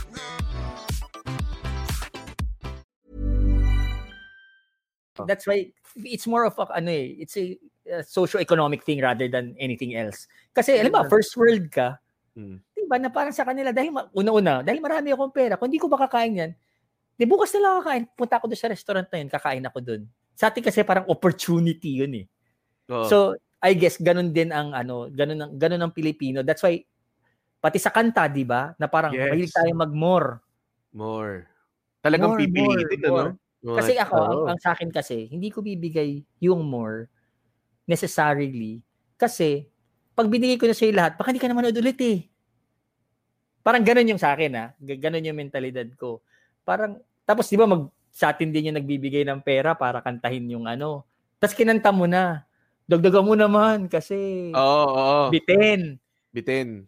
Bitin. twenty lang binigay mo. Dadagdagan mo. Totoo naman eh. May mga tao talaga na, na kunwari, nag-negotiate ng gig, di ba? Oh. Oh, ito yung T F ko. Sabi natin, oh, magkano T F mo? twenty. Ganyan. Ilang minutes yan? thirty. Bilang sabihin sa'yo. Baka naman pwedeng forty. Oo. Tapos, tapos babaan mo ng fifteen, parang ganun. May, ganyan. Pero pagdating mo doon, hindi, hindi naman kailangan ng forty-minute performance. Alam mo yun, may mga ganun lang talaga na gusto yeah, lang talaga. Pero ako ganito. forty. Ganito ako ha. For the people who have uh, booked me. Mm. Ako, so meron kami standard rates, obviously, diba? For a one set, yeah. forty-five, one set, thirty, three songs. May, ano yan, kompleto na yan. Siyempre, siyempre. Oh. May, so, may halimbawa, rate. Ito. Mm. Kasi ako pag nag-enjoy ako, tapos you ask me to yes. extend, I wouldn't mind. Totoo, man. Totoo. Pero pag hindi ako dinumerong, kasi alam mo, merong mga ibang managers talaga, inoorasan talaga, hop, hop, hindi ka na pwede mag-extend. Ayoko ako ganun. Kasi, kasi you will only be as good as your last performance. Yan ang paniniwala ko. So if you leave a mark dun sa audience mo na yun, immortalized ka ni. Ganda. Yeah, para sa akin, oh. Ganun, ganun ako eh. So, so pag ako nag-enjoy, kasi kung pangit yung gig, kahit na thirty minutes yun, yung fifteen minutes na kumakanta ka, para gusto mo na umuwi. Hmm. Hmm. Pagkupal yung tao, hindi ka ano, tas kupal oh. yung production. Yung, yung, alam mo yun. Pero kasi if you're, it is, it is parang set up to be a place na conducive for singing. Everybody's interested. Eh. Ganda pa yung crowd. Tapos, ah, uh, ano ka nun, kondisyon ka mag-perform, yeah, kumbaga, yeah. parang ano, then suddenly, parang, shit, stretch pa natin to. Oh. Kasi, uh, I think at the end, end, uh, end all and be all, ginagawa mo talaga siya kasi gusto mo siyang gawin. Hindi mo naman siya ginagawa dahil gusto mo pagkakitaan. I mean, masaya. Hindi ako sinasabi. sinasabi hindi, pero sinasabi tayo. Oo, oh, oh, di ba? Yun nga swerte talaga. Tayo because that, that we, we are getting paid with something that we like to do. Yes, yes, yes. Kasi yan ang, yan ang ano eh, parang, hindi naman yung parang, alam ba kung magkano sweldo ko, nagsisimula ako kumanta. Kinakanta ko thirty-six songs ha, per Puta. night. Kasi twelve percent eh. Puta. Tagal na. Yun din yung ano eh. Grabe din mag-ambuso ng mga musician, no? Oh, so, alam mo kano sweldo ko nun? Grabe. Magkano? eight hundred pesos Puta. Per night. Pero I had a day job nun eh. Siyempre. I was working at the office. This is just a sideline. Mm-hmm. Now, that that eight hundred pesos, so I do it every Saturday. So four times, that's three thousand two hundred pesos, year two thousand. Mm-hmm. Sa akin, parang, tangin na, solve na yung pang-inom ko for the whole oh, month. Oh, oh. Parang ganun lang siya. Hawi din siya, pamasahe. Ganun. Oh, yun lang yung goal ko, mo yung simula eh. Oh. Exactly. Hindi ko in-aspire sumikat. Hindi ko oh. in-aspire na... Wala, wala. Sa akin talaga, gusto ko lang siyang gawin. Nagkataon oh. lang talaga na I struck oil. Oh, yun lang naman talaga. With the help of someone, not just by me. Kasi kikwento yeah. ko nga kay Red, eh, sabi ko sa kanya, ang nakadiscover sa akin si Joe Damango sa kasal. Mm-hmm. Yun lang. Nagkataon mm-hmm. lang ako sa the right place at the right time. But whether I am not in the right place or at the right time, gusto ko siyang gawin. Nagkataon lang, iba lang yung yung yung ano, yung yung level. Pero uh-huh. if you you do the basics, pero gusto ko siyang gawin tapos yun. Ganun lang siya kasimple. Yun din yung bumabalik din sa sinabi mo na uh, you're always as good as your last performance. Kasi kung mm. kung kung chinay kung, kung ano mo yun, kung kunari tinrabaho mo lang yung gig na nandun si Joe Damango. Kaya hindi ka napansin. Ganun lang oh, siya kasimple. Diba? Diba? Ganun din yung nangyari sa akin kay Joe ko eh. Kasi nung dumating siya, open mic lang yun eh. Mag-eksperimento lang ako dapat ng joke nun. Meron na ako nakalaan na set, sinulat ko na the day before. Ito yung eksperimento yung uh, eh dumating siya. Natipuhan niya. Siya. Oh, nirose ko siya. Oh, okay, kaya okay, kailangan okay, niya okay, akong pansinin. Nirose ko siya. So, yun yung, alam mo yun, uh, kailangan ng, nasa performer yan, man. Kasi talagang kung, yun talaga yung, kung ang mentality mo is talagang gusto ko, gusto ko gawin to kasi sumisikat yung mga tao at magkakapera, dude, mag-stocks ka na lang kung pera lang. Kasi mas marami kang kikitain dun. Sales, saka, yun, ganun. Eh, tsaka sa akin kasi, daming pumapansin sa akin kahit hindi naman ako singer noon eh. So hindi ako nag-a- alam mo yun, hindi, parang marami naman ako kaibigan. Marami uh, naman uh, nagmamahal sa akin. So hindi, uh, parang, why would they even need an extra parang peep for people to like me? At the same time, I'm an asshole before. If you've seen me before, asshole. Buti nga ngayon, I care about my audience eh. Honestly, before, I don't. Hindi naman may nag-request sa akin ah. May nag-request uh, sa akin. So I play kailan myself. To, kailan to? Kailan to? two thousand one two thousand two Okay, sobra. Siyempre, I, I, I, I, ano, ano na charge to experience na lang siya. Mm. May nagre-request sa akin ng uh, more than words. Okay, okay. Kasi, pas, ang Pinay kasi nakita ng gitara, more than words. Oo, oh, siyempre. Nakita ng, di ba, solo guitar. Kailangan mm. more than words or ano. Yung sabi ko, alam mo sinabi ko sa kanya, parang na-shock nga yung mga kaibigan ko. Sino, di ba, kaibigan? Sabi ko sa kanya, mag-bill out ka na, pumunta ka sa Cowboy Grill, baka tugtugin nila to dun. Ginanon, ginanon ko. Kupal ako before. Pero, because siguro yung personality ko, parang they found it funny lang. Hindi nila uh, parang... Yes. Yung ganun eh. Pero kasi nung time talaga na yun, parang, hindi na ako nababayaran ng tama. Papakailaman nyo pa yung set ko. Yung performance na lang kukuha ko dito oh, eh. Tapos kagalawin mo pa. And every eto oh, so so you sign you sign a big uh, recording contract, you make a lot of money, you're on T V, you're on radio, you're everywhere. Okay. Then suddenly, merong ang gig, one song lang. Mm. Ang bayad sobrang laki, sobrang laki in relation to one song. Oh. In other words, I'm being paid. Yeah. Uh to do one song for a one-set gig. Yeah. Ang sagot ko kagad sa producer, sabi ko sa kanya, kahit anong kanta pa yan, kakantahin ko yan. Hindi mo na kasi pinapag- meron ka na pinapakain. Pero dati kasi, wala ako. Inatupag ko lang sarili ko. Eh. Doon, punta ka uh, sa Cowboy Grill. Baka doon, tinutugtog nila yan. Nabato na rin ako ng, binato na ako ng audience kasi ayaw kong kantahin yung kanta niya. Kasi kupal nga ako before eh. I think ano yan eh. Uh, kasi ito yung may, may school of thought, okay, and I think most comedians believe this and a lot of people. Yung pagiging komedyante, hindi ko naman sinasabi lahat ng tao uh, kung na, na has this sense of humor uh, can become a comedian pero or should pursue being a comedian. Uh, may may mga tao talaga na makikita mo, lalo na pag, syempre pag open mic, dami nagko-perform na bago. Makikita mo talaga na parang gets niya, hindi niya gets. May ganun eh. Minsan, nare-reveal later on. Minsan, nare-reveal kagad. Iba eh. Uh, ano siya, hindi siya, para sa akin, hindi siya ma-develop. Given siya sa simula. Ibig ko sabihin, kung wala ka, wala talaga. Pero kung meron ka, maaaring ma-improve siya at lumabas. Si Steve Harvey, nagsabi niya rin ng ganyan eh. Uh, na sabi niya, sabi ni Seinfeld sa kanya, anong tingin mo sa mga nagtuturo ng workshop stand-up comedy? Ganyan. Though ako, guilty rin ako dyan. Nag-workshop, nagpapa-workshop ako. Pero hindi uh, stand-up. More of developing your humor, ganong klase, or how to bring out the funny. Anyway, sinabi, tinanong niya Steve Harvey. Tapos si Steve Harvey, hindi magigets ng tao yun. Hindi magigets ng tao yung, yung stand-up as a course. Kasi unang-una, hindi magigets ng tao kung bakit ko isasubject yung sarili ko to public humiliation all the time. Kasi lahat naman ng set natin risk eh. Hindi naman siya sure. Exactly. Diba? So, napaka-illogical sa tao na gawin mo yun paulit-ulit just because, just, just for public validation of the risk of public in- embarrassment. Hindi mga gets ng normal na tao yun. Pero tayo, for some reason, pag sumampa tayo doon, gustong-gusto natin. Puta, wala akong pakialam sa bayad or whatever. Ano diba? Ba? Eh. Wala eh. The Beauty Authority Podcast, hosted by Doctor Vicky Bello.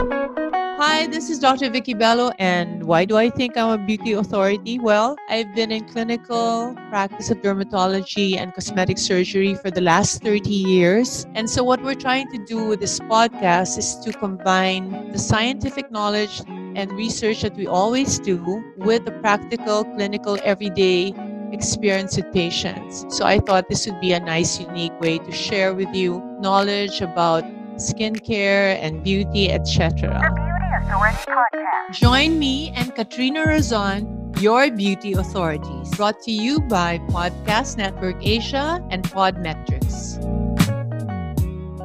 Hey, Chita Liao here, host of the new podcast on Podcast Network Asia called Class Clown. Now, I try to learn about the world through the lives of different professionals each week alongside by another stand-up comedian. The topics are limitless, the jokes are aplenty, only here on Class Clown. Nasubukan mo na bang diligin ng suka ang uhaw na lumpia?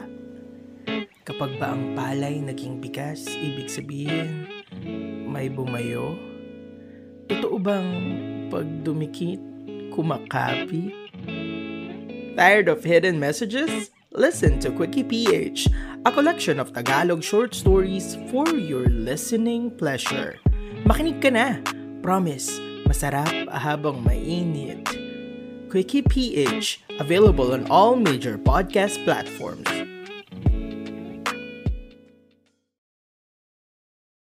Okay, meron dito mga nagtatanong kanina habang hintay-hintay natin si Paolo makabalik. Merong mga nagtatanong kanina na tungkol sa stand-up comedy, I guess. Uh, and medyo ano lang, tawag doon, uh, magbibigay, may nagtatanong ng advice kanina. Ayun, dito na siya ulit. Ayan. Ika'y Ayan, nagbalik. Yun. Ika'y nagbalik. O, sinabi ko pa naman yung pinakasikreto sa stand-up comedy. Which na, is? Hindi na pwedeng sabihin ulit. Ah, okay. Nag-log out ka na eh. Wala na. Hindi. Hindi, pero um, di ba, obviously, di ba, tayo, kailangan mo ma-immerse eh. Yun lang oh. Yung, doon ka lang matututo eh. Yes. Alam mo, there are so many people that the, sinabi nila, the best place to learn music is to go to Berkeley, which is in San Francisco. Mm. Si si John Mayer one year dropout. Uh, Kasi feeling niya hindi yung makukuha dun eh. Yes, yes, yes, yes, yes, yes. Ang, ang mga ang mga notables diyan, yung gitarista ng Maroon five dun graduate dun. But sad, sobrang daming mga magagaling dun. However, yung yung ma-immerse ka talaga ko how you how diba? You ano. Tapos ang ang ang if there is something na tool na pwede mong gamitin as a musician and also as a comedian na para sa akin, uh, yung ano, ginagawa lang namin, makinig na makinig ng music. Whatever form it is, ah. So, sa comedy siguro, makinig ka na makinig ng iba-ibang, yes. ano, para Simula, mahanap yeah. mo rin yung, mahanap mo rin kusang ka dun eh.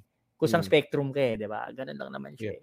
Tsaka perform lang talaga. Kasi, yung mga tao, ang dami nilang, ano, ang dami nilang hesitation. Ay, hindi pa ako marunong, manunod muna ako. Yan, number one, hesitation. Hesitation move ang tawag ko dyan. Yung, papakita mo na sa open mic, titignan ko muna kung papani ang ambience. Two, di ba? Tapos sa, meron pa isa na tipong, tuno, aaralin ko muna, baka may ma-recommend kang mabasa ko, mapanood ko, or, or, uh, tawag doon, uh, mag-workshop ako, ganyan. Ang, ang sagot ko lang dyan lahat, kasi kunwari, one, yung hesitation mo, ayaw mo panoorin, fine, kinakabahan ka, medyo daunting nga naman yung task. Fine. Okay. Yung, two na sinabi mo na gusto ko munang makita kung ano yung ambience nung ano. Hindi yan magiging parehas na ambience sa sunod na. Like, kunwari kung minsan may mga tao na manonood muna ako tapos ang ganda nung crowd. Sabi ko, oh, uh-huh. maganda na yung crowd ngayon. Kung next week, mabokaya ka baka, sa crowd. Baka, baka uh-huh. wala. Baka doon ka pa ma, ano, hindi maingganyo. Tapos three, yung sinasabi nila na kailangan aral. Hindi talaga eh. Yung rawness kasi and pagiging genuine really contributes to the comedy. So, the more nga na hindi ka nga masyadong aralan na simula, the better. Yung mga iba kasi, nagkakaroon ng sophomore slump, which is tipong magaling sila sa simula kasi raw sila. Tapos mamaya-maya, ah. nagbasa ng comedy Bible, ah, okay, okay. ng workshop. Ah. Ngayon, tinatry nilang gawin yung mga technical. Ah, gets ko to, gets ko to. Akala nila gets na, pero nawawala yung pagka-raw nila. Nagwawala yung pagka-genuine nila kasi masyado lang ginagamit yung mga formula and everything. May mga ganun. So, Ang, ang hirap niya. Kahapon meron akong episode ng ng ng ng podcast. May nag-solo recording ako eh. Sinabi ko paradox ang stand-up comedy kasi you're trying really hard. Ito yung pinaka-final form ng stand-up comedy. Yung jokes mo, dapat hindi magtutunog jokes, parang nagkukuwento lang siya. Parang ganun. 'Di ba si Dave Chappelle, 'di ba? Parang pa nagkukuwento siya 'Di ba? Parang yun yung mga sinit. Hindi mo alam eh na parang puta na ba 'to? Nagsasalita na ng bato sa tin, nakataas pa yung pa, nagyoyosi. Parang puta ina. Sinubukan kaya niya itong material to, Ev? Kasi kahit ako parang na... Yun, na, di ba yun, yun, yun tinatanong ko sa'yo na feeling ko oh. nagpunta siya sa Manila. Tapos sinabi mo, hindi. Hindi. De, naka ano yan. Denumero Aral, yan. Oh, Aral yun. Pero Aral ang dating yun. Talaga sa akin, parang napadaan lang siya sa Soler. Oh. Tapos, yun yung... Pa- Totoo, totoo talaga. Parang gano'n yun. Nakakatawa doon yung may kaha pa ng yosi, nakakadagdag pa eh. Ano mo yun? May gano'n pa eh. Parang, grabe na ano, dun, dun, yun, kumbaga parang yung element, yung when he is in his element. Iba, iba talaga. Tsaka ina-anticipate mo eh. Pero parang, hmm. akala mo na parang nung pagdating nga niya na, ano to, napadaan lang? Pero inaabangan oh. mo na kung anong... Or, or parang iniisip mo, dahil ba Pilipinas lang to? Kaya, oh. kaya nagkwento ng ganyan. Sa utak ko na rin yun eh. Tapos nakakita ko ng mga footage, mga fan footage lang. Parehas na material, pinoperform niya. So, ibig sabihin, ah, puta, aral to. So... Tsaka ako ha, with, with, oh. in this particular case ha, because I hardly know anything about about stand-up. When I see a person who's doing it for a while now or seasoned comedian siya, I don't hesitate na magtanong. Yeah, man. Like, nung, nung nagulat ako na meron kaming gig ni G B. Mm. Eh, Good. tawan-tawa na ako kay G B eh. So siya, mm. and he was so kind enough to to tell me yeah. his thoughts and ano, this is what you do, this is what you do. Of course, you have to develop your own style, et cetera, et cetera. Pero, parang, parang, kasama niya pa si Israel nun eh. Ayun, si Israel, so, may pa-open mic yan. Every Friday, online. So, oh. so, sinabi nga niya na parang ganito.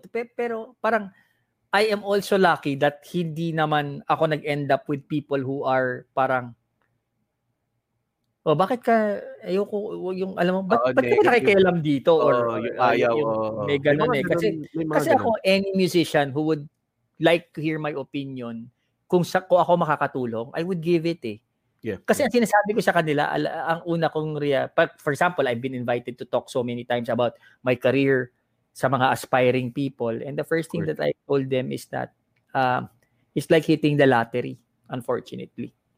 Uh, so just make sure that you love what you do. Now, sabi ko may uh, economics na involved dyan. Kailangan mo kumain eh. Mismo. Diba? So, uh, ibig sabihin, kung talagang gusto mo i-pursue to, siguraduhin mo, mako-cover mo yung part ng panggastos mo sa pagkain. Kasi kung hindi, sisisihin mo yung craft mo. Ah, interesting. Ganun eh. Tama, so, tama. So, So, sa akin, that's why there are so many musicians who have day jobs. So, uh-huh. hindi na nila pinaprove. Kasi nakaka-stress din yun eh. Yeah. So, kahit, kahit one thousand five hundred, one thousand, one thousand two hundred yung sweldo nila that night, hindi nagmamatter. Kasi hindi sila, dito ko nalaman yun eh, na that a lot of musicians are not thinking that way. Nung nagka-pandemya, eh wala nang tugtog. Gutom.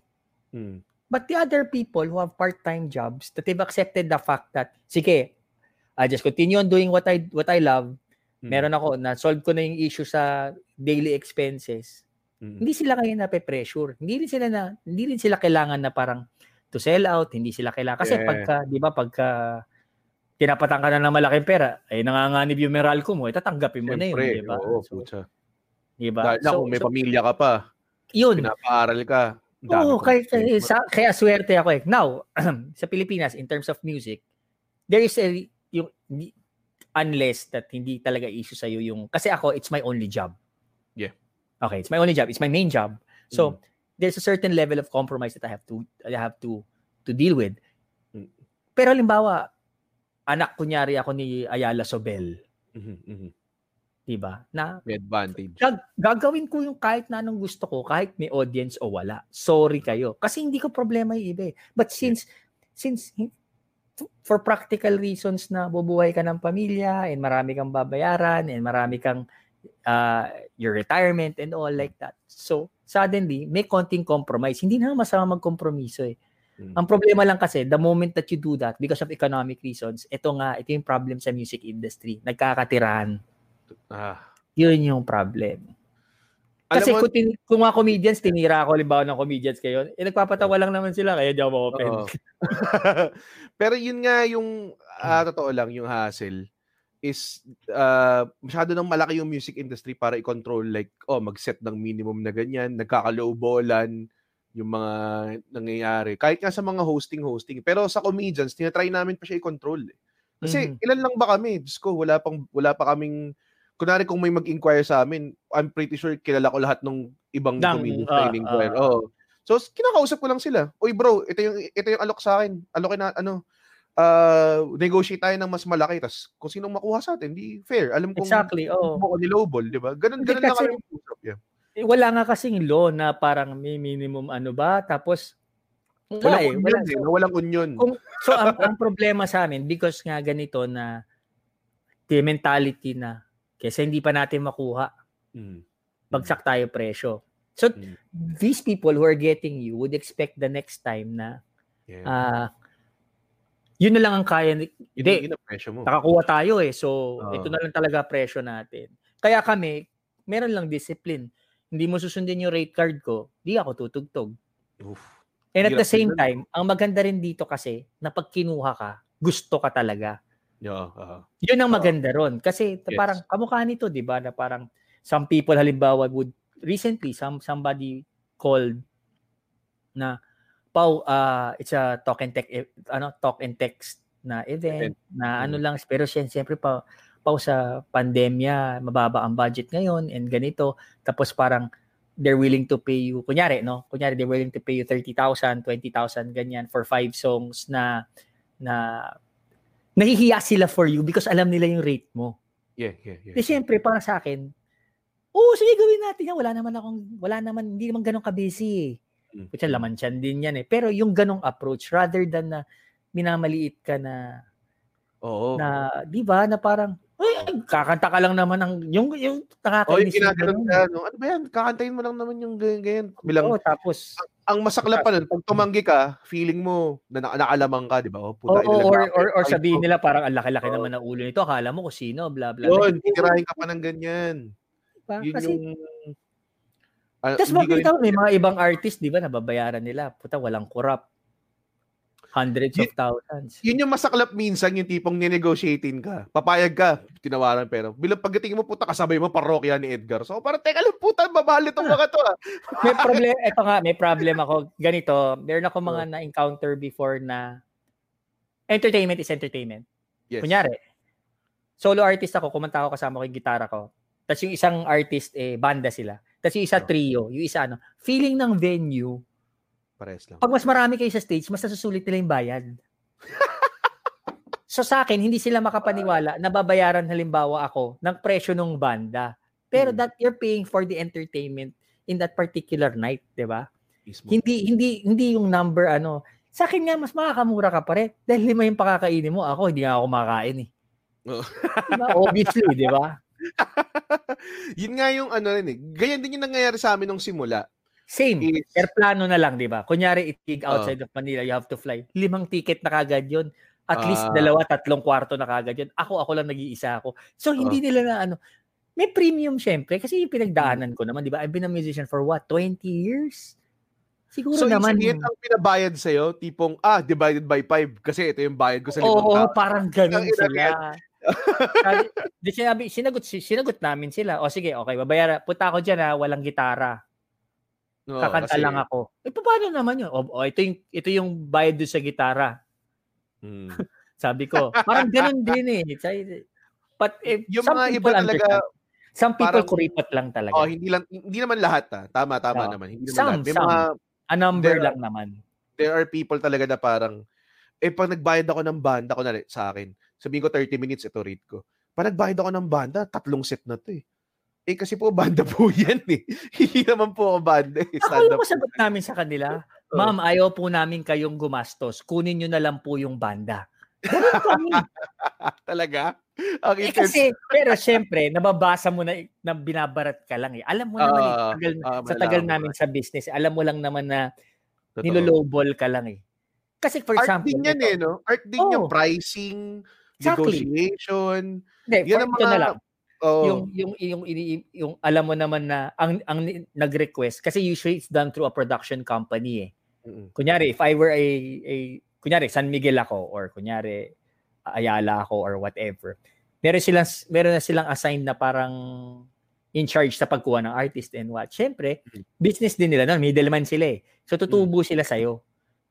So in other words, Pag sinabi ng client na gusto ko sila, wala na silang magagawa yun, kahit zero pakitain nila eh. Dun sa artist eh. Tutik na bayad na sila for that production cost ah. Kasi ginagawa talaga nila. Which is natural. Sa akin nga, kunyari, booking agent ka lang, o magkapatong ako ng ganito ah, siguro tuwi mo lang mabayaran rate ko kahit magkano pa ipatong mo. Walang hmm. problema sa akin yun. Oo. Kung baga para ako nag-middleman ka, huwag mo na akong walang pitikin yung pera ko. Oo, oh, hindi. Tsaka ano, tsaka, tsaka, oh, basta, tsaka sabi, i-declare mo sa akin. Kasi there was a time that it happened na uh. dinoble pala yung rate ko. Ooh. Tapos, eh, ang problema, late niya, siya. Syempre. Hindi, hindi, late siya. Traffic ah. eh. Sa Las Piñas yung event. Parang, I forget kung ano eh. So, yung, yung magbabayad, uh. yung magbabayad, yung magbabayad sa amin, o, bigay ko na sa'yo, pagbilang ng manager ko, sobra-sobra ng sobrang laki. Mm. Kasi sabi niya, dami kong paglabibigyan kasi ng ganito, ganyan. Diba? But still, yun nga, may tao lang na gano'n. Because a legitimate patong is around twenty to thirty percent. twenty to thirty percent, totoo. Okay na yun. May mga tao na, min, diba, ngayon, resibo pa, diba, may mga ganyan. Oo. Minsan, pag kinuha ka ng, ito, mga, kung may nakikinig kayo tapos nag-double na kayo into corporate, mga binubook na kayo ng mga private bookings, minsan makaka-encounter kayo ng ganito na tipong, uy, pwede ba, kunwari sabihin, thirty, pero lagay natin sa resibo mo, sixty, ha? Pero babayaran oh. kita tax. Kasi yung sabihin nun, kikik, kikikbakin niya yung, ano, kikikbakin yung, ano. Para sa akin, pag biniyara mo nung pinag-agreehan natin presyo, walang problema. Walang babawasan yung akin. Hindi, sa akin kasi ito pa problema nila. Tatawaran ka pa eh. Tapos malaki kikitain nila. Yun, ang, yun, yun, yung, yun, yun yung kupal doon. Yun yung kupal doon. Is, puta, seventy thousand pala yung budget for a singer. Diba? Tapos bila na lang, ang nakarating sa'yo, thirty, tinawaran ka. Kunwari fifty yung asking mo. Oo. Diba? Puta, sa akin na, nga, parang oh, fifty, di may twenty ka na. Oh. Parang, di ko alam ha. Tapos parang sasabi, ah, nakakainis to yung sasabi pa sa'yo, next time ha, next time ulit ha. Hmm. Tsaka nakakabayad minsan pa nagbibigay ka ng presyo. Nalala ko dati ito, may, may gig kami ni, uh, ni Alex sa Cebu. Tapos, nalaman namin, ang, ang kinukonsider nila si Rex Navarrete. Okay. Na si Rex, oh, kilala na naman si Rex, mabait, mabait siya. Pero, si Rex, ilipad mo, galing States, papunta dun. Eh, ano siya eh, parang condo company sa Cebu. Uh, malaki. So, nung nalaman namin yun, hindi ko alam kung paano nalaman ni Alice, kay Rex din yata mismo. So, sinabi namin, putang ina, may budget pala magpalipad galing Amerika, tapos ano, uh-huh. sige, presyuhan natin ng malaki. So, di, pero, di, pero ganun din naman eh. Parang, for so, example, ang kumuha sa'yo, real estate mo company, isi-scale yeah. mo eh. May ganun yeah. naman eh. Pero, oh. kasi alam mong meron ng budget allotted for that eh. It's, it's ano, yun na lang, kumbaga, parang bonus na lang sa'yo yun eh. Pero, ka, ka, ka, pero kami, as much as possible, we, we do it in a sense na we have a rate card that we just follow. Yun yung, yun yung basis talaga nung ano mo. Oh, kumbaga, dun ka mag-isimula mag-negotiate, tama ba? Oo. Oh, hindi, parang oh. ganito. Uh, pwede ka bang i-hire one song lang? Hmm. Oo, oh, pwede naman. Pero ito rin, napakamahal naman ng one song mo. O dadagdagan ko ng, kasi minimum ko three eh. Mm. Three songs. Hindi one song lang talaga, sabi niya. Eh, sabi ko, yung pagpunta ko dyan, kinuha mo na lahat ng oras ko eh. Ganun din yun eh. Na-surprise. Tapos, wedding, wedding proposal pala. Nasa, nasa aparador ka buong time. Yung mga ganun. Mga hayop ka. Oo. May, yun din eh. May phrasing din sila na para mapamura. Ito yung pinaka-ayaw ko sinasabi nila yung konti lang yung, konti lang yung manonood. Sabi, anong kaso nun sa akin kung konti yung tao? Parehas lang yung performance eh. Alam mo yun? Mas mahirap nga yun eh, yung konti na tao. Oo. Uh, diba? Yun, yun lang naman sa akin. But, but some people just, may mga tao lang, hindi ko sinasabing nila lahat. No? But, but there are a few who really uh-oh. Take advantage of ano. So, now, luckily, whether, if there's something that Facebook has done good for, for artists is that you can get in touch with us automatically when wala middleman. Yes, yes. Kasi search mo lang eh, nandun na, tas P M mo sila. Mm. Pwede ka ba ganito? Ito yung details. Pwede ka nga maggawa ng profile sa Facebook na nandun yung contact mo eh. Oh, may diba? Page ka na nga, di ba? Ako, may, may sarili akong page, tapos may, meron ako yung personal na panggaguhan, tapos meron ako yung official. So, mm. you just leave your mail. Alam mo, a lot of my gigs abroad are sourced, ano, sourced yan from Facebook lang. Kasi syempre, sa abroad sila, di ito tawag yan, di ba? May P M ka lang, interesado ka rin, kunin ka namin dito sa San Francisco, kunin ka namin sa ganito or what. Kaya su- swerte din eh. Swerte lang. Kaya alam mo honestly, ito na pag-usapan natin for the past mga ilan, twenty minutes about yung mga gigs hmm. na eh. Kaya nagkakasundo ang musician tsaka comedian eh. Si Chappelle din nagsabi niyan eh. Talagang may sobrang similarity. Oh, kasi barkada sila ni John Mayer, di ba? Oo, oh, yun. Tsaka ang dami niyang kilalang musicians, di ba? Sobrang nakaka-relate talaga kasi ang daming similar experiences. Pares na pares kayong type of grind eh. Tapos pares din yung type, yung mindset mo of performing. Pares na parehas, di ba? Pares kayong writers of original oh. material. Alam mo yun, pares kayong performers ng sarili niyong sinulat. Eh, ito pala, in, in, in, in light of what you're saying, na parang tinatanong nila sa akin, Pao, Pao, sulat ka pa ng ano, bakit ganito, bakit pag tumutugtog ka, puro covers, ganito, bihira yung mga ano. I I I am not known as a songwriter, but I do write songs, no? Uh, in fact, uh, my best work, unfortunately, for me, ah, when, if I would parang grade myself, the best, yung masterpiece ko was my fourth album. All wow. original yon. Okay. I got the best of the best and what? Hindi siya bumenta. Mm-hmm. Kasi nga, napeg na ako ng interpreter, cover songs, and ano. Okay. So, maraming tumira sa akin na parang, eh, si Paolo, wala yung ginawa kundi mag-cover. That is a certain parang level of compromise. Ito yan. Imaginein mo lang kung if I were a... Dito sa Pilipinas, ha? Mm-hmm. If I were a songwriter and I perform only my original songs, tapos I would get a venue every, meron akong every Monday, meron akong every Wednesday, meron akong every Friday, kunyari. Eh, yun lang, ano ka, firm ka, na hindi, yung music ko lang. lang oh, music ko lang. Oh. O sa tingin mo, after two months, panoorin ka pa nila. Yeah. Sawa na sila eh. Mm. Ngayon, ito ha, ito basic, kasi economist ako eh, that's, I graduated from Uh, having a degree in economics. Eh. So, naiintindihan ko siya. So, anyway, pag sa Amerika ka, there are fifty-two states. Mm-hmm. Okay. Sa bawat city na lang yun, may fifty-two gigs ka na eh. Kung all exactly. original yun, di ba, oh. bawat ano, ginawa mo yung same, same set mo. Same na same. Sa stand-up, so, man. Uh, oh, hindi, uh, hindi na magiging issue. Kasi hindi ka mapagsasawa. Dahil sa kanila, parang bago yun. Ngayon ko uh, lang maririnig yun. Pero sa, mm-hmm. sa Metro Manila ka lang tumutugtog eh. Oo, so, pucha. Yun yung adjustment na hindi ko mag-gets na iba. Para tinitira ka na hindi. O ito, yung mga tumitira sa'yo halimbawa, ito naman noon pa to eh. Ngayon wala na. Yung noon tinitira ka ng ganun. Tapos nagugutom sila. Yun yung oh. sinasabi ko. Kasi I'd rather cover songs, I, ano sa akin, I'd rather cover songs than be stuck in a cubicle in the office for eight hours yes, every day. Yes, yes, yes, yes. Mismo. It's saka still nagag- singing. Nagagawa mo, magagawa pa rin yung gusto mong gawin. Alam mo yun? Oo. And at the same time naman, hindi naman necessarily ako, I I I I opt to to be... Yun yung, yun yung trabaho mo. Oo, okay. Yun na. Uh, Tapos ang uh, sinasabi ko, hindi ako nagko-cover ng songs. Kasi when you say cover songs, ibig sabihin, pareha. Ginaya mo. Sa akin uh, kasi, ini-interpret ko. Yeah. So, yeah. so yun yung difference ko. And unfortunately nga, sa dami na nasulat kong kanta, ang pinaka-success ko na sinulat ko on my own happens to be a commercial jingle pa. So, iba, iba siya. So, hindi mo masasabi. Kasi I've known, I, I, I've been known for singing a song that they thought that I wrote, yung Moonlight Over Paris. Hindi. Yes.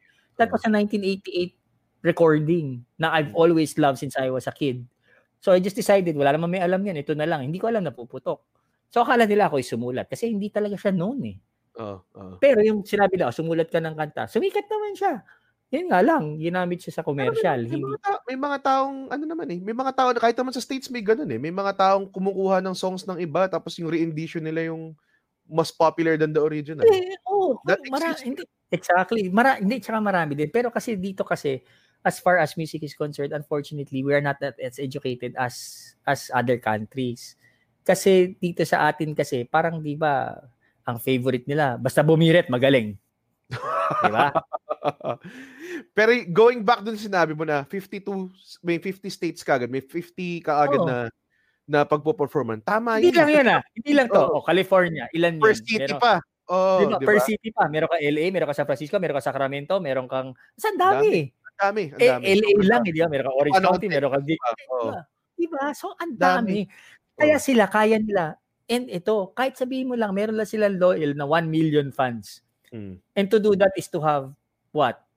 A few thousands in every state. Yeah, yeah, yeah. Y- Di ba nag-release ka ng album? Wala na. Hindi nga naging comparison na sa comedians. Kasi may ibang tao, papanoorin niya yung Dave Chappelle, uh, Sticks and Stones, tapos Age of Spin, di ba? Tapos sabihin niya, ah, putya, tiga mo, Dave, may bago na naman. Tapos panonood siya ng stand-up kami, may mag-inquire sa amin, ulit ba ulit yung jokes? Parang ganun. Uh-huh.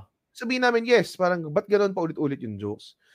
Kung mo kami compare sa dalawang stand-up special na napalood mo, kasi tig-isang taon yun sinulat. Alam mo yun? Tinur yun eh. Tinur yun first week, first week. Saka hindi lang yun. Parang, yung isang episode na yun, parang dalawang gabi yun na kinumbine. Di ba? Mm. Parang, pwedeng ganun. Oh, pero, kunwari, magtutour ka, uh, hahasain mo yung ano, tapos yung pinaka-final product nun, yun yung i-record. Yun yung i-re- or yun yung oh, i-Netflix. Usual. May magandang question. May magandang question dito. Ayan, Sherwin, oh. Totoo ba Wala. Yung nagawa mo close dahil matlaki yung bayad? Alam mo, is, talk about luck. Swerte. Talk about swerte. Mm-hmm. Sa sobrang init ko nung two thousand three, it was commissioned work. Wow. Wala akong kalaban. Kailangan kong mag-gumawa ng song. Wow. Hindi, hindi, hindi ba? Parang holy week yan eh. Walang mandatories or anything? Hindi, walang... kasi since ito kamukha niyan, toothpaste commercial siya. Yeah. So uh-huh. Sinabi nila, kailangan merong smile, merong, basta may mga words lang. O, gawa yeah. ka ng kanta. Ganito. Mm. Tapos ano ang peg? Rock, jazz, love song, blah, blah, blah, uh-huh. Ballad, ganito. Tapos nagsabit ako ng marami. Kapraso lang ah, kung paano yung tunog. Tapos yeah. eventually, ito, ito, gusto namin feel nito. So, ganun yung nangyari. Pero it was commissioned work. Ibig sabihin, you can name your price. Kaya tiyatawag niya kasi kung malaking bayad, malaki talaga yung bayad. Sarap. Oo, napiansahan ko lahat nung queuing ko sa kulungan. Yan ang, yan ang ano, that's that's where, uh, kunwari, like kung musician ka, hindi masyadong maganda yung bayad sa mga gig. Tawag dyan, bawi, pare. Kasi may ibang tao, sell out yan. Hindi, pare, cashing in yan, man. Oh. Kasi, ang dahil mong, puta, nanggaling ka na eight hundred thirty-six songs. Diba? Hindi, tsaka ito ah. Yung unang-una kong sweldo, nung thirty-six songs na eight hundred, yung value nun, yung real value nun, sobra, parang tumama sa loto. Kasi, hindi, hindi kasi akalain na babayaran oh. ako kakanta ako. Oh. As in, hindi ko kilala tong mga to ha. Umiinom to dun sa lugar. Nagbayad hmm. sila, tapos parang pakinggan ako kumanta. Diba, hmm. parang, hindi, hindi mo mapapag ano yun eh. Hindi mo mapag... Eh, syempre, after a while, na na-earn mo na yung, di ba? Kumbaga, hmm. outlier, ten thousand hours, di ba? Put in ka na ng work. So, deserving ka na na mag-taas ng rate, taas ng ano. Do we... Uh, may ganun din ang kaming experience. Siyempre, nang simula, hindi naman pwedeng putsa, ganun kaagad yung rate mo, maganda. Una-una, hindi ka pa, baka hindi ka pa magaling nun. Di ba? May mga ganun. May ganun ding factor. Ito nga. Ito nga nakakatawa oh. dun. Uh, prior to being paid eight hundred, I wasn't being paid at all. Ang bayad sa akin, I can Kaya bring... Kaya nagtawa mo eh. Exactly. So, I can bring three of my friends mm-hmm. doon sa venue every okay. Saturday, libre inom pulutan. Uh, doon diba? Lang masaya na kami. Yes, yes. Ay nangyari, may lumapit. Ito nga eh, parang ano ko to eh, parang uh, marami nang may alam ng story na to eh. Noon nandun ako, tumutugtog ako. Pinapit, pinatawag ako sa, ng isang customer. Uh, sabi sa waiter, oh, lapit ako. Yes, sir, what can I do for you? Ah, dito ka lang ba tumutugtog? Sabi ko, yes, sir, every Saturday. Balik kayo ah, kasi P R ka na, di ba? Balik kayo uh, ah. Kasi uh. dito, relax lang, di ba? Oo, oh, enjoy kami. Pero actually, may bar din kami. Yon, networking. Oo, oh, tapos sinabi niya, ah, gusto ka sa amin kunin ng Saturday din. Pwede ka ba lumipat? Eh, siyempre di ako binabayaran, di ba? Oo, oh, siyempre. Kasi balik ako kayo, palita kami number. So, kinausap ko yung may-ari. Eh, meron ng following dun sa kanila. So, sinabi niya na... Uh, kasi babayaran ako dun eh, sa kabila oh. eh. Oh. Sinabi niya, o sige, hindi pa ako babayaran ka na namin, huwag ka lang umalis. O sige, magkano? eight hundred. O, pwede na yan. Ganun lang. Ganun lang. Down ko, alam mo ko anong nangyari? Because nga, yung uh-huh. intention ko, pure, malinis. Alam mo yes. nangyari? Sige, Pao, kunin ka na lang namin ng Friday. So, naging dalawa. Pwede ba? So, naging dalawa pa. Magkano ba? Alam mo sagot ko? one thousand. Ah, tumaas pa rate mo. Pero thirty-six songs din. Pero yun na. Look, looking diba? back, looking back, iniisip ko, grabe, binayaran ako ng ganito. Pero honestly, nung time na yun, masaya ko. Masaya siya, oo nga. Bumabalik kasi sa sinasabi mo nga kanina na, you better love what you're doing. Kasi, oo, kasi naman yung point. Kasi sa akin nga ganito, paano mo malalaman if you really love what you do? To measure that is this. Will you still do it even if you're not paid? Ganun lang siya. Will you still do it on your free time? Would you still... Ako, may, may naka-standby na gitara para... May baliktad akong insight dyan. Uh, uh, para sa akin, okay din yan. Pero, actually, para sa akin nga, inisip ko, feeling ko mahal mo talaga yung ginagawa mo kapag bilyonaryo ka na, tapos ginagawa mo pa rin siya. Oh. Alam mo yun? Kasi di ba parang, ang dahil mo ng pera, hindi mo na kailangan gawin to eh. Pero ginagawa mo pa rin, nag-slave away ka pa rin, nag-open mic ka pa rin. Alam mo yun, ginagawa mo pa rin yung... Parang, parang ako. Oo. Uh, I would think, ah, siyempre, it hasn't happened. Kunyari, mm-hmm. nag-casino ako, tumama ako ng jackpot. Oh, oh, oh. one hundred million, kunyari, di ba? Oh. Tumama ka. Gagawin ko pa rin to eh. Yun talaga yun eh. Ako, makikipag-hagel pa rin ako sa presyo. Eh, hindi mo ako magbabayaran ng tama. Gagawin ka, as hindi magbabago. As in, because it's, it's, it's a ano it's, it's an isolated thing eh. it it has nothing it, to do with the nothing to do with money. Totoo. Yeah, it, it it's about what your passion is. It's about kasi iba talaga yung ligayang nadadala nun sa ano. No, some some people would prefer, you know, na meron naman talaga. I would say I'd rather slave myself to whatever job it is because at the end of the tunnel I would earn so much and have a comfortable life. Mm. Oh, tingnan mo 'yon, walang problema. Hindi oh. naman sinasabi namin na dapat gawin yung ginagawa oh, namin. Tama, tama. Sa akin lang kasi, expectations lang. Halimbawa, gusto mo maging comedian. Gusto mo na, hindi mo, ayaw mong pagdaanan lahat. Gusto mo maging musician, hmm. ayaw mong pagdaanan lahat. Tapos ine-expect mo, babayaran ka na ng malaki. Hindi ganun hmm. yun eh. Kaya siguraduhin mo lang na gusto mo lang siyang gawin muna rather than... than Oo. Oh, naka-encounter ako ng mga comedians na, okay, five years in, six years in. Tatanungin nila ako, anong next step? Anong next step? Ano next, next step? Gawin Wala. mo na ginagawa mo. Oh, gawin mo na ginagawa mo, pare. Hindi ka ba nag-enjoy? Limang taon mo na ginagawa yung gusto mong gawin. Alam mo yun, may ganun. Na, kasi okay. Oh. Like, like for example, you, you, you, you, yung mga comedians, di ba? Hmm. Wala kang gamit. Mic lang kailangan nyo eh. Yun yung masaya actually. Uh, Tapos, hindi, kasi saan. Ako, like right now, dahil matanda na rin ako, dati kasi parang Superman ka eh. Right now, hindi ka na pwede mapuyat, kailangan mo na magtubig, kailangan mo mag-vocalize before a performance. Ganun eh. So, si, ikaw parang hindi, magsasalita ka lang naman doon. Pagka mahina yeah. boses mo dahil medyo bagong gising ka lang or what, palalakasan mo lang yung mismo y- yung P A system eh. So, uh. i- iba rin siya eh, no? So, hindi ko alam kung bakit some people would, they're after the limelight, they're after the money, they're after the ano. Hindi kasi sabing ayaw ko lahat yun. Ha? Well, yung uh, limelight sa pero bonus yan. Bonus. Bonus. Bonus. Bonus. Pero hindi ko gusto yung limelight. Ha? Hindi ko gusto yung limelight. Gusto ko yung, yung pera. Pero yung, yung fame, okay lang yung fame because it gives you the ability to make as much shows as you want. So, if you have that, if you have following, okay yun.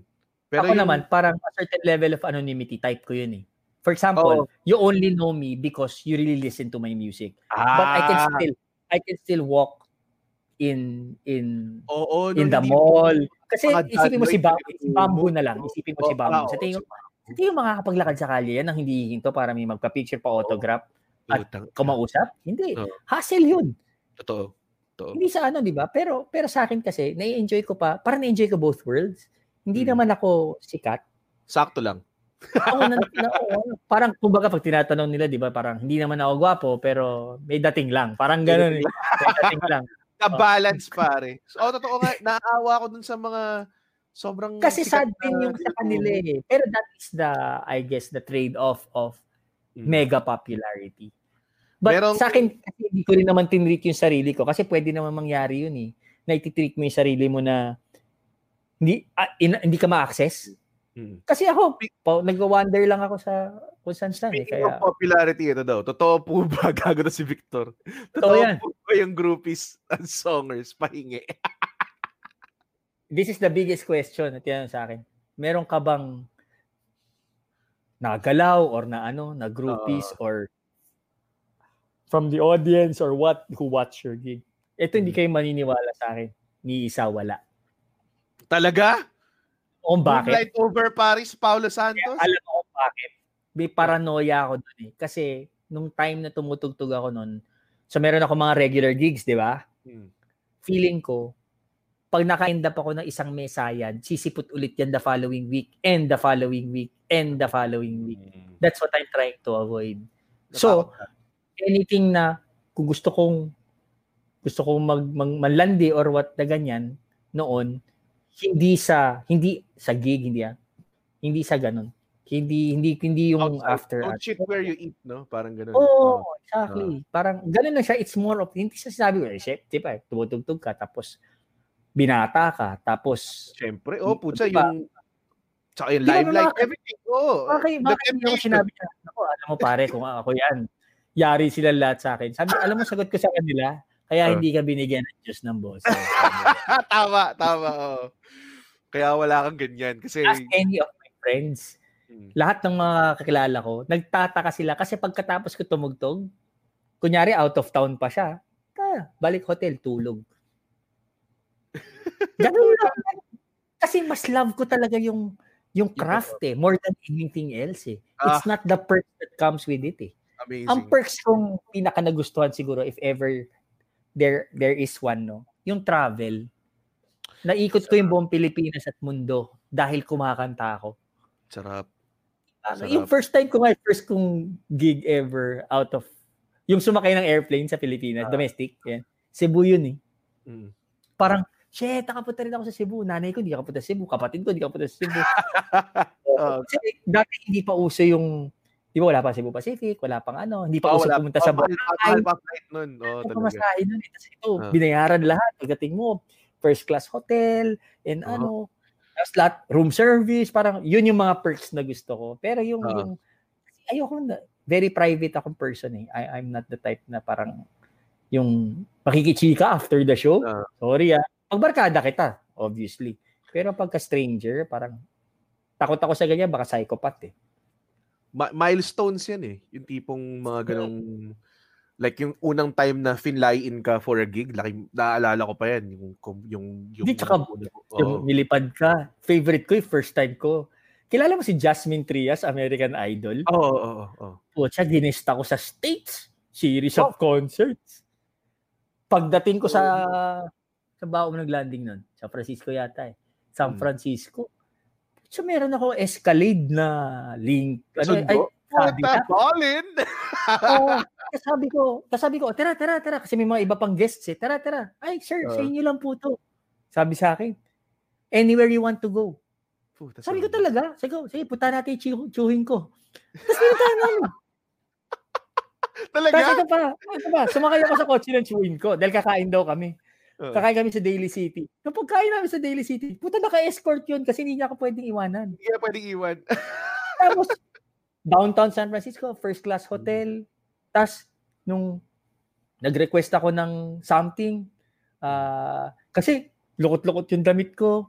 Uh, Tapos sabi ko, ano, uh, meron ka ba mahihiraman ng plancha or whatever? Eh, they charge po lahat sa, yung, wow. Yung ironing services sa hotel. Ganun, oh, ganun. Wala, wala ka. Kasi ang, fortunately pa, parang yung yung general manager ng hotel, Filipino.